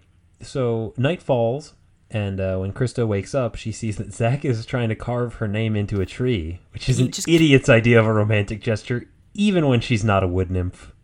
I mean, I don't know. Like, I think it's an accepted romantic gesture in human culture. I, I don't do it because it's, It's fucking hard. juvenile. yeah, well, that's what I mean. Like, this is some high school stuff. It is, but like it's something that we would recognize as a human display of affection, and the fact that it's deforestation is very telling. like he doesn't he doesn't quite get it. You know what I Yeah. like to do uh, as a little romantic gesture? Murder, Uh, like on a cold day uh, on a window. burn down I'll- your I'll- house. Right down. Yeah, you'll uh, be warm, and now you have to move in with me. Well, it could be more romantic. These are my favorite parts of the movie, Zane, where there's like these little distilled moments of world clash that get a lot of the texture to this nature versus industry struggle. and they know like it's not each other's fault. It's just like a miscommunication they have to work through. this is just the way they are. Mm-hmm. And, and we see like such a benign act in it is like in such fundamentally different ways. Like he doesn't see it as anything, which is the way humans are treating this entire deforestation effort. And she sees it as the biggest thing, and he doesn't understand why it is. It's it's I like these little things. I like these little bits. That was nice. I do think that he should have shown a little more sense. I mean, we, we already know that he is, you know, Donnie at the party. Like we, we we don't we don't really need. To, I'm not expecting miracles from him.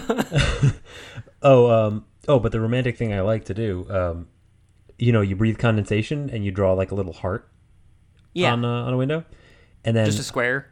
and then I like to uh, I like to put in my initials on top, and then on the bottom I like to put in my initials again. I- love thy love thyself. I just think it's a really good joke. I don't know how good of a joke it is. It always makes me laugh. I think I'm the only one. I, I love Zane. Love thyself. That's the that's the real message of this movie. No, it's the long con because they think that you love them. She'll learn. Moving on. Uh, so they make it to Fern Gully, and everyone shits themselves over the human. yeah, yeah. Well, yeah, we get like City Boy likes nature part two. Oh, shit, boy, coming come around. Pip, Pips is absolutely like that. What do you think you're doing, him. my girl? Yeah, jealous fairy boyfriend. Who he immediately challenges the other male in society for dominance by insulting his height. "Oh, he's a little small, ain't he? and and Pips um like summons a kangaroo uh that has Zach's cassette player in it.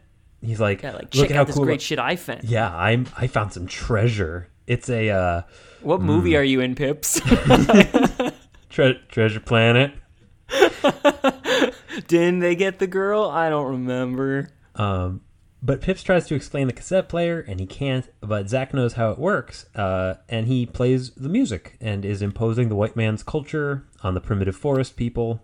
And they're all happy to join They along. They graciously welcome him. Yes, thank you, white man. For showing we didn't understand way. music until you got here. Yeah, that, it, that did kind of gross me out a little bit.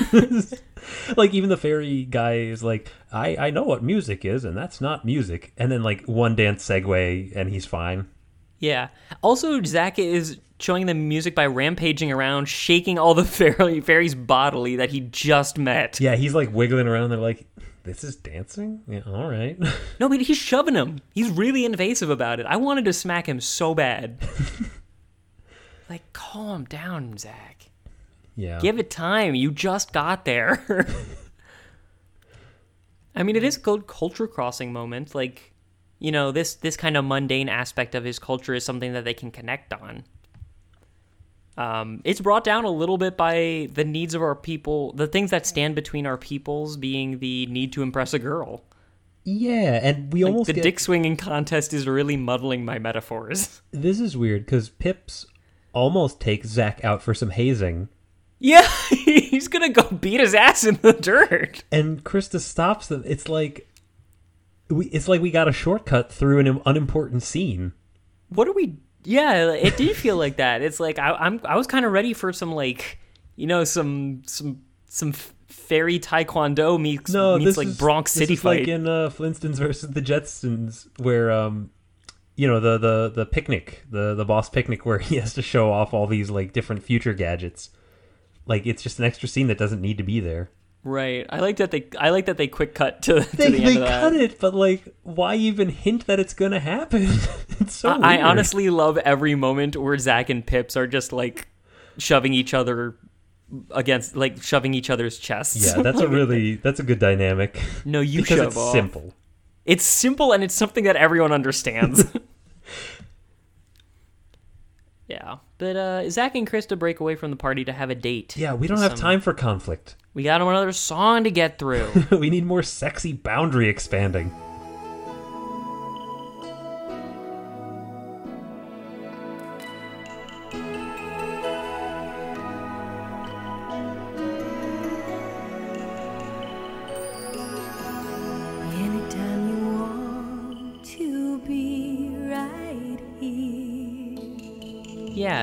Just Is this. What's the genre of this? and all Like this Ce- will Celine Dion type thing. A Celine Dion type. You can keep fine. the Give me something better. Is the genre. Is it like. That I'm telling you, none of these songs really stuck to me. Is it like dramatic solo pop? A dream worth keeping. Yes. I don't know. I don't know genres of music, guys. But it's like When breathy and like lost, there's a soloist singing in a real dramatic way, and it's it's nice.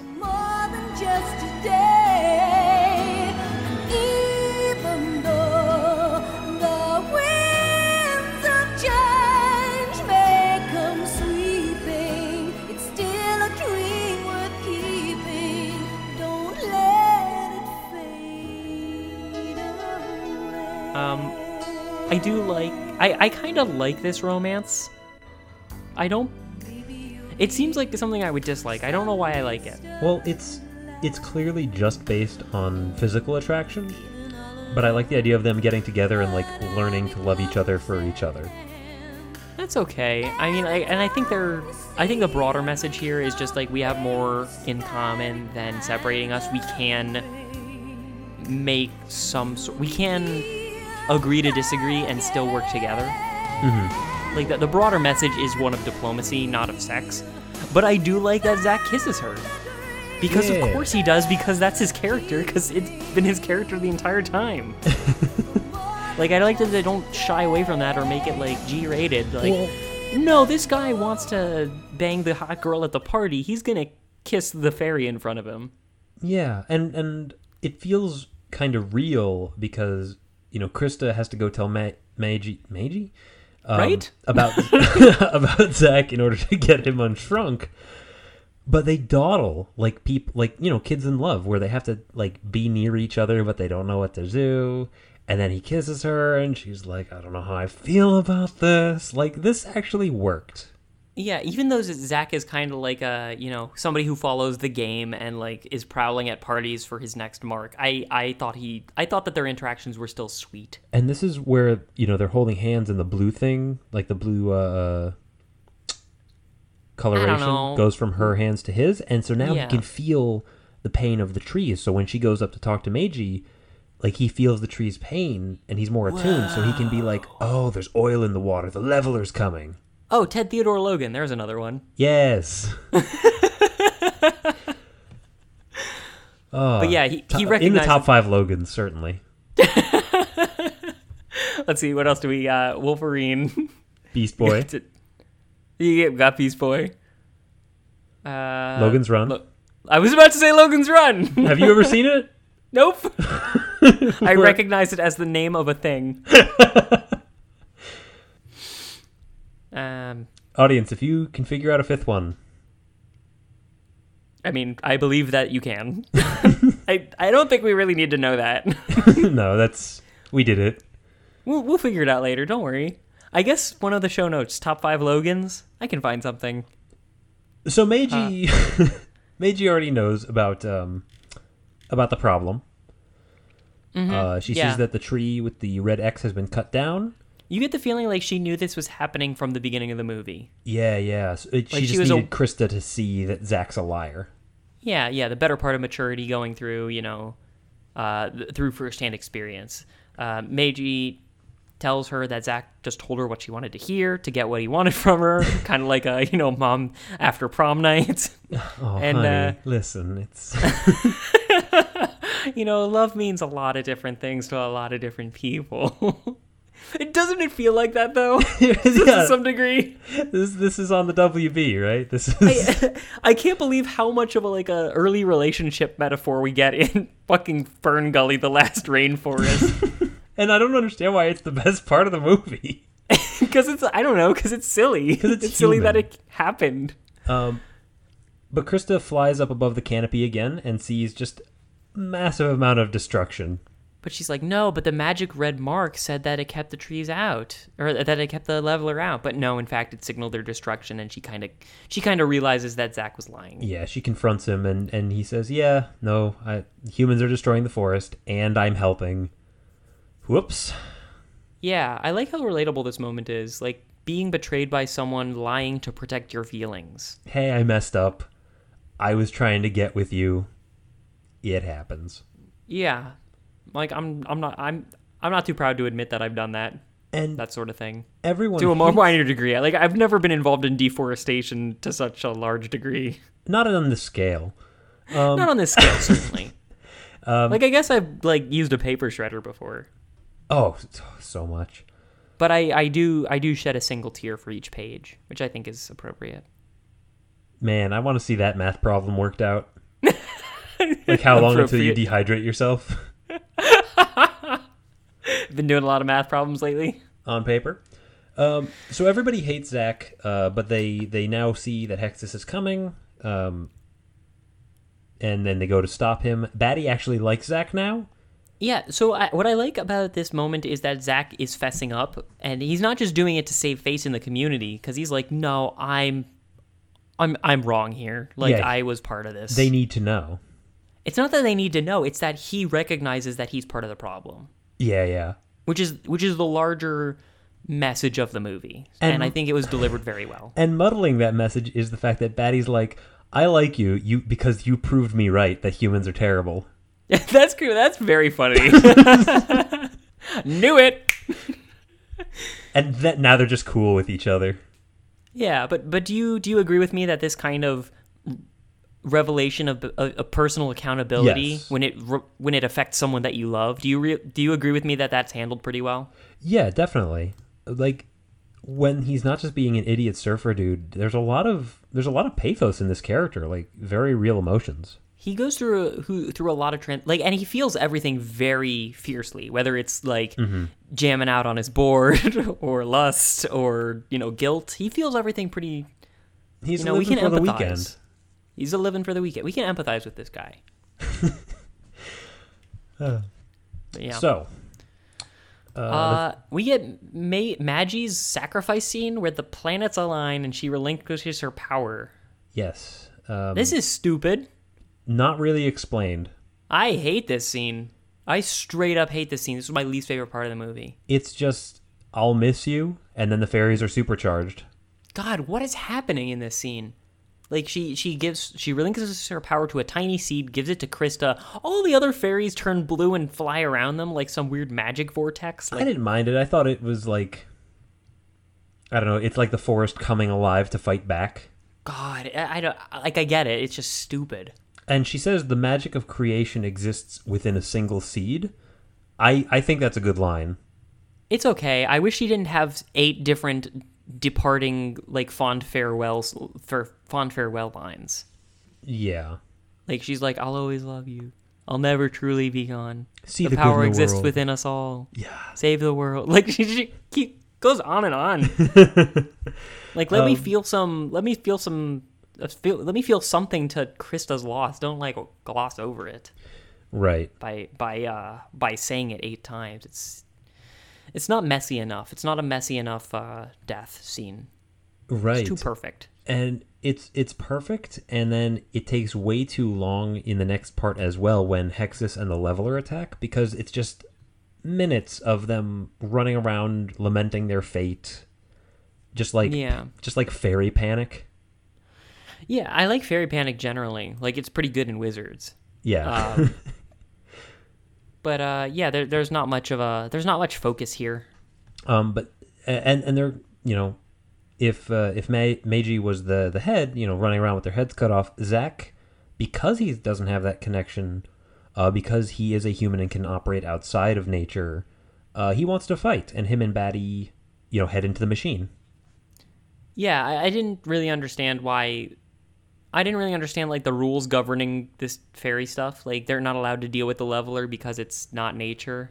I think they were just spending all their fairy energy to protect like to just hold it off Yeah, wasn't there like they they like made like a crude construct to get in its way or something? I No. couldn't really tell. not much happened Yeah, The and point- uh, I, the I don't really like. that- I don't really like fantasy mysticism. Like it didn't work in Lord of the Rings, and it doesn't really work here. It's a little too heavy-handed. Yeah, the I like what they do later with the with the single seed. That part works. That one's but fine. in terms of I- just like fairies need to band together. Yeah, Uh, I, I didn't. The fact that I hollow. don't know what they did to help stop the leveler is telling. Yeah, I wouldn't have minded seeing like miniature bows or like throwing rocks or something, something physical that I could latch onto. Oh, they're trying to help. hmm But no, they're just glowing and being generally around. It's not enough. yeah. Or if they if they hooked up those little um, you know, water backpacks and and got rid of the oil by cleaning it up like uh, like in Super Mario Sunshine. Sure, yeah. That would've been If great. they all got it little individual fairy floods, Yeah, that's right. which is just flood, but with a with a voice on helium. Mario. I guess it was already Wow, like that. how did you do that?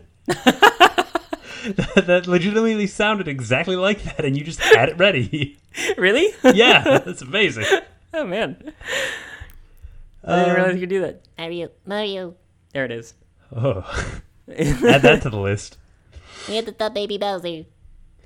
Um, Boop boop. Boop boop. it's, re- it's really hard to think while you're doing that. Beep thought they're gonna destroy the Ferngully. We have to get in his way. You're veering into Alpha Five. Oh, I saw the. I saw the Power Rangers remake uh, recently. Oh yeah, how was it? Ex- exactly what I wanted out of it. yeah, that that makes sense. I feel like what you wanted out of it is what not what most people were promised out of it. I got what I wanted. They're making sequels. I'm happy. You're you're you're an easy sell, which I don't mean in an offensive way. It's got Power and Rangers. Yes, oh man, it's twice what I wanted. I would have settled over for either. over to leave something for the sequel, guys. I would have settled for it and.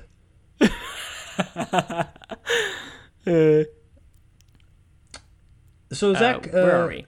Betty, Betty sh- throws Zach into the window. Um, Robin. Williams improvs a bunch of movie quotes to get Zach there, which I think I'll cut in here. I discounted that entirely. Uh, I like that when they're going toward the, they're tr- like Zach is trying to get the attention of his bros inside the leveler. At which point, one of the worker guys says, "Hey, Tone, there's a little man on the windshield there." Sir Tone. yeah. Humans. yeah, they're they're silly. Um, Pips helps Zach get into the cockpit where he shuts off the machine uh, by turning the key. Well, well, hold up because Zach tries to convince the engineers to stop. Hexus yells at them, and they're like, "Horrible smoke monster, getting out." Yeah, like I'll I'll agree to like tearing down this rainforest because my boss said so. But if there's not a dime in it, No, well, if this- I'm on this- the line, This plays into the wider metaphor when confronted with you know the the horrible forces they've been working under. Rather than try and stop it, they just abandon ship. yeah, yeah. Once they're personally threatened, once they have a personal stake in what's going on, mm-hmm. they're like, nope. and we finally get this dramatic music for more than like half a half a minute. this works okay. I, I don't mind this. I think the horns make it sound sufficiently technological. Like this, this is the only time where the bombastic, like scary music actually worked for me. Yeah, yeah, I, I think it was okay, um, and it's it's followed up pretty well because Zach turns off the machine momentarily before Hexus kind of drains it of all its like oil power and turns into like this sweet pollution lich. And I'm pretty sure that was a Dark Souls boss. So the way that this is done is, you know, Hexus fades away because the ignition's off, and you're like, that's the worst anticlimax. And then he comes back. Like it doesn't make sense that he comes back, but It's- it, it it's works better as a climax. Yeah, second form. Like he's I a lava skeleton, which is not a skeleton I knew I wanted. But it was the skeleton that we deserved. that's right. Um, I, I really like his his second form here. I'm glad it happened. I don't really care that it took kind of a rocky anticlimax to get there. And now Krista, who's the true protagonist, can can be the one to stop him. which is good because I didn't want Zach to be the the p- person who solved it. Just turn off a key. Yeah, uh, well, it's just kind of white man's burden. like I kind of just didn't need him to be the, the Yeah. hero of the people. Yeah, Krista uses the power of nature. She uh, she grabs that And and again, we hear Granny's voice. She won't shut up. Granny, she won't shut up. your time. all the magic of creation exists within a single tiny. Se- we know, Granny. we saw. our memory, our memories aren't that bad. You said it like four minutes ago. Granny's been alive a long time, She for, she forgets things. You like know. a thousand years. I, I was really hoping that Krista would just huck the seed in there like a nature Oh grenade. no, even better. She jumps in, jumps right Yeah. into Hexus's mouth to grow a tree inside of him. Yeah, it's like the Kraken. and uh and Pips inspires the others to help it grow, and so they all like all the fairies entome Hexus within even a like a better tree. It's pretty I- I cool like- looking. Yeah, I like how uh they're they're they're uh the way they do it is not to like make a big tree and then trap Hexus in it is like to make Hexus the tree that traps itself. Like it it's not a different thing, but it just the animation articulates in a cool way. It's not redemption, but it is like an inversion that works as a climax. Mm-hmm. You know, it, it feels like a dramatic irony. At the same time I was a little bit weirded out that Hexus just gets trapped again. 'Cause Yeah, that's not that's not how that's not how these stories generally go. it's like a bigger tree though. they start trapped, they get out, the heroes destroy the evil. Not the heroes trap the evil again until the next one. You don't think that was like sequel baiting, do you? It's because the battle is never really over, and I'm telling you, the sequel is them just rescuing animals. I, I like I like that interpretation as well. I don't think that's what it was, but I'll take that away from it because I can. Mm-hmm. Uh, Yeah. So yeah, we get an epilogue. Also, didn't we establish earlier that nature has no place in extra natural affairs? um, So why are we able to deal with Hexus directly? Hexus is natural. I don't. I don't think it's a supernatural thing. Hexus is not a natural thing. Yeah. Oil, chemicals. Nope, forget it. I'm not into it. Nope, I'm not into it. Um, but yeah, we're, we're coming around the ep- the the the kind of the kind of falling action of the movie where Zach tells Krista that he wants to stay, but ultimately has to go back to make sure humans never harm Fern Gully. Yeah. Well, first off, Hex is uh, uh, Krista's alive. Yeah, I mean, like, of course she is. Yeah, reborn in a flower. yeah, Um, yeah. There was a little dramatic beat there. I guess maybe not. Obviously, like, it could have been the sacrifice that made this a world like the. The, the sacri- the, the cost of having this battle is kind of already done. Like damage has already been done. Right. by the time we by the time we recognize the danger uh, it's not it's not a free pass. Yeah. Something something has to be sacrificed. And, and as you said, Zach leaves because um, they say Hexus can't hurt them ever again, but humans still can. Thank God you're telling me us telling us that Zach because nothing else in the movie did. yeah, that was undercut severely by the presence of Hexus. yeah, and then Krista says to him, but mostly to us, don't forget about Ferngully. Please don't. can Guys. you, can you like Al Gore this up a little bit, please? yeah, yeah. An inconvenient. What do we want to do here? Ferngully. An, in, an inconvenient spirit of deforestation. Um, and but Zach says, you know, there's a part of me that doesn't want to leave, and Krista says, you know, a part of you never will. And then they just bone down over the Oh, end yeah. credit sequence. We're treat just- we're treated to a ten minute kind of going to town. yep this this kind of Deviant art and all that. like a like a like a medley of the Kama Sutra. It's delightful. All the fairies are watching. They're like, it's natural, counts. We're good. Yeah. Batty is doing some voiceovers, which I think are a little unsavory, but whatever. He's going, going. It's good. He lines up the shot.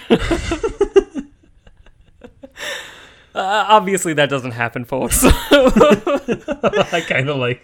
But we, we, we do. We Zach does leave uh, with his buds talking about how much blue balls he has and how they have to save Fern Gully. He's like, guys, things have got to change.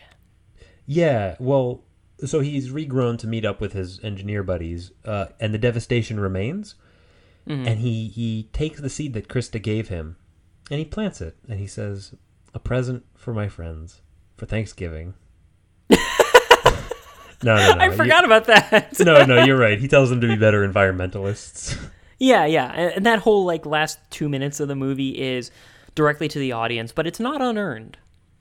Like the fact that this movie was entertaining as it was allows you to be that blatant in your in your denouement. At, at no point did this movie disguise what it was about. it didn't disguise what it was about and it but it also wasn't preachy which was one of the things that i think the producer said he didn't want the movie to be preachy he wanted to be entertainment first with an environmental core It was, and in that regard thick. it succeeds this was a dense see I, I never quite got away from my feeling of this movie as the good parts were very dense with message with good dialogue with good visuals. The characters definitely definitely were endearing the for characters the most part. added to it but then there were also a lot of segments that just completely passed me by. Yeah it, it feels a little bit like it was some it, it felt a little bit like compromise to make it an enjoyable kids movie mm-hmm. um, which I, I don't know if they could have done better. I definitely agree that there were weaker parts that I wouldn't have done that I would have done without. it won't feel as laid on too thick when targeted at the proper demographic. Mm-hmm. You know, we've seen this before, and even then, it feels competently done. Oh, it's uh, using bef- the same language, but it's using a different inflection. Before we forget, uh, it actually ends with a dedication uh, to our children and our children's children. Ooh, that's good. And then there's an incongruous song. Yeah, but whatever. Like this movie has been full of incongruous songs. so like let, let's not get our knickers in a twist on that one. yeah. Yeah, so that's that's Fern Gully. It's it's a mass of contradictions, isn't it?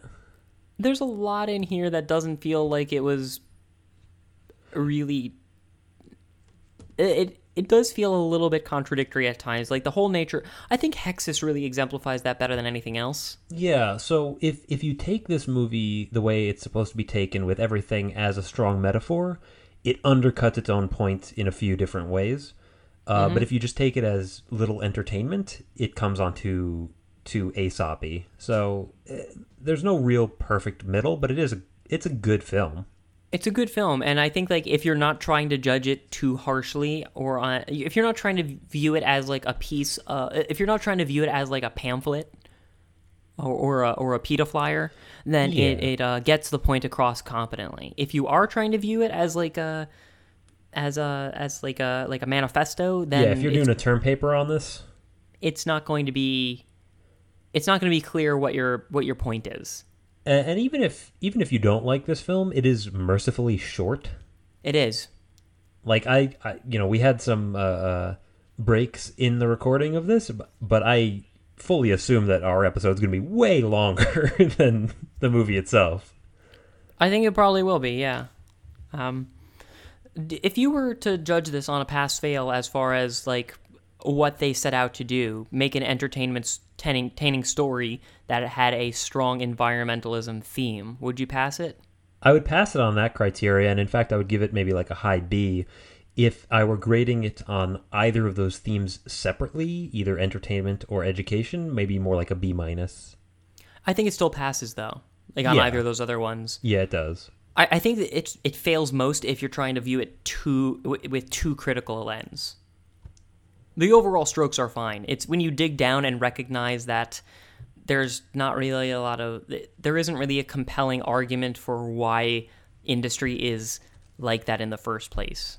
Um, there's no need for Hexus, Right. which is one of my more which is one of my more beloved Disney franchises. Or, or no, one of my more beloved uh, anime, uh, harem anime. Hexus. No need for Hexus. No need for Hexus. Tenchi.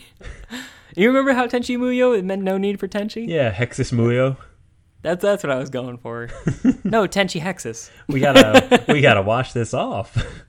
How? Oh man, we all gotta wash off. There's only one shower. What are we? gonna- What are we gonna do?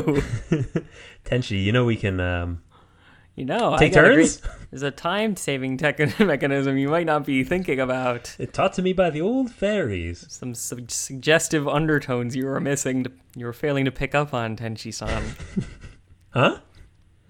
oh, you mean environmentalism. Whatever you say, bodacious babe. Yeah. Uh yeah, so that's Fern Gully.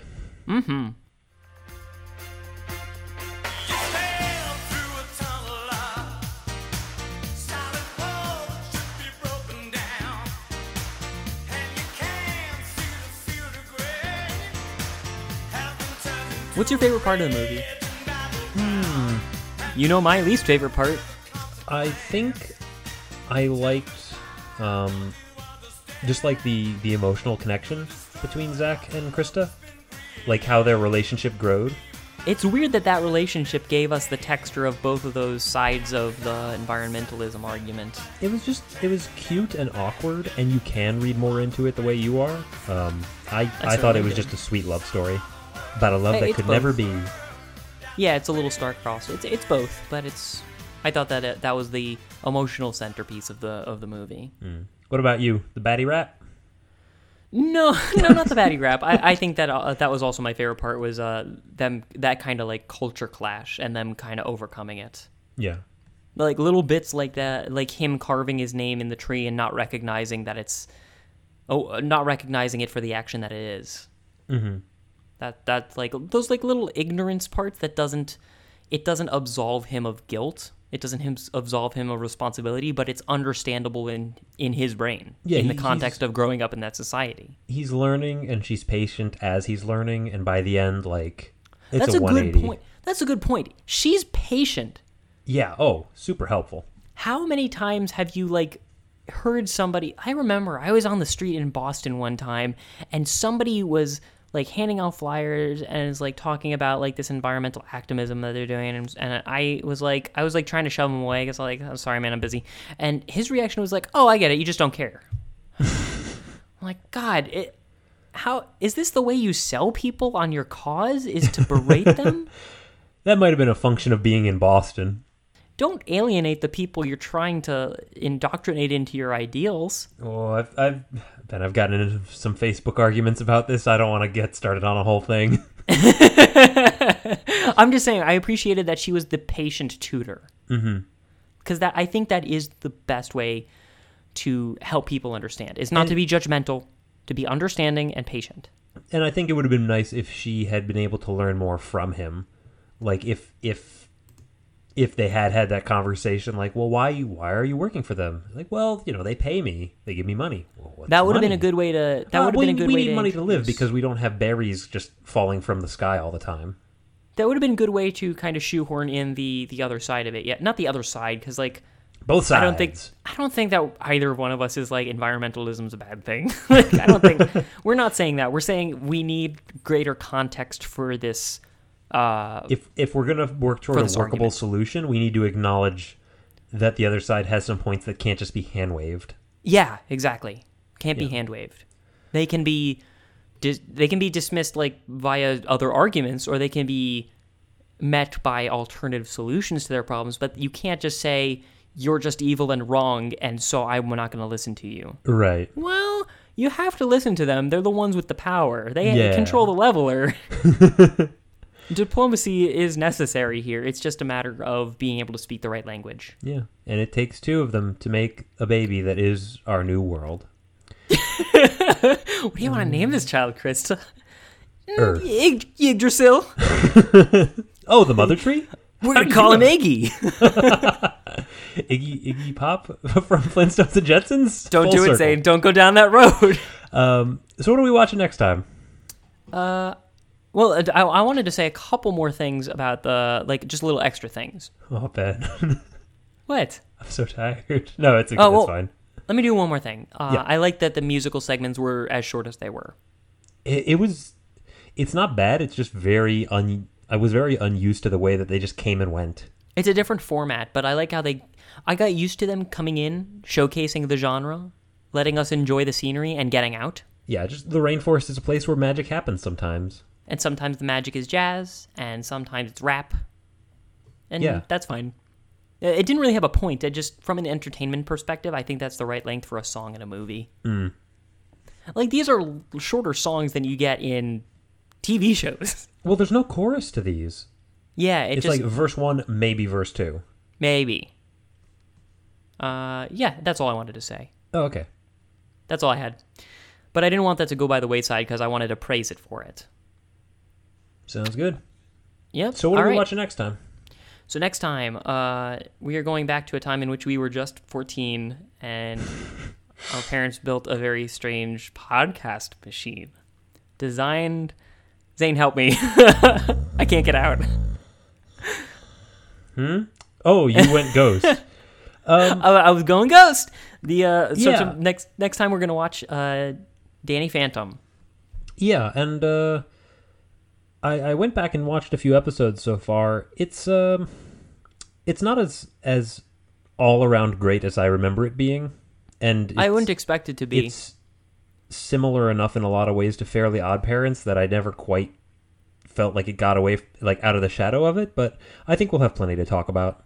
I'm I'm interested to view how the quality of those shows differ based on which one was created first, and also if the different age generation uh, does anything for it. I, I think that this. I think what we'll find is that the stylistic designs work better for one than the other. Mm hmm. Uh, yeah. Well, uh, we'll figure it out. And Zane, what are we doing after that? Anime. It's Um, another anime segment. Yeah, it is, and um, Hexus Muyo. Come on, Hexus Muyo, please, Hex- please, please, please. we're gonna watch Hexus Muyo. Very It- good. Uh, no, so um, we're going to take a look. It's actually got kind of a, a nature civilization dichotomy as well, um, but it's it's much it, it's much less uh, prominent because the focus is actually on um, the economy and medieval trading techniques. We're going to be watching Spice and Wolf. I have tried this before and discarded it almost immediately. So I Hmm. guess we're gonna try this. Yeah, make you What work do- for it. It doesn't have to be a genre, but if you put it in one, what would it be? Uh, it's yeah. I had trouble like naming this. I think it's Maybe an- like low fantasy. low fantasy or adventure. Um, Yeah. it's it's got aspects of romance as well, but I wouldn't. It's a lot of weird stuff. I guess Give it a medieval. I guess medieval adventure is the way to do it, but it's really low. Like there ain't gonna be swords and fighting in this. No, it's more of a drama than a than an action adventure. Yeah, I would say that. Okay. Uh, well, I haven't given it an honest go. I haven't given it a college try, so I guess we'll see. Yeah, give it a college try. Okie doke. And uh, just make sure that when you are in that college, you talk in something other than surfer jive. And that Girl- you use those renewable light bulbs that they give you. Got to use renewable light bulbs. Zach, there it is. I, I, th- I wanted to say Brett. Iggy. Iggy. uh, yeah, and so, uh, listener, if you are interested in commenting on either Danny Phantom or Spice and Wolf, go ahead to uh, the Cartoncast uh, Facebook page or our website, cartoncast.com, and leave a comment. Um, leave a rating or review on iTunes. It helps us out a lot. And uh, more than anything else, just tell your friends about the show. Mm-hmm. Yep. Zane, what are we leaving on? Uh, we're leaving on a jet plane back to Don't know when we'll be back again. humanity to tell them about our magical adventure in the rainforest, and we will promptly be put into an asylum. And also those hot chicks that we boned down with on the grass. Listen, man, we gotta save the environment because there's these like fairies. Do you have any idea? do you have any idea of the free range tail that you can get with underneath a mushroom? I bet you don't.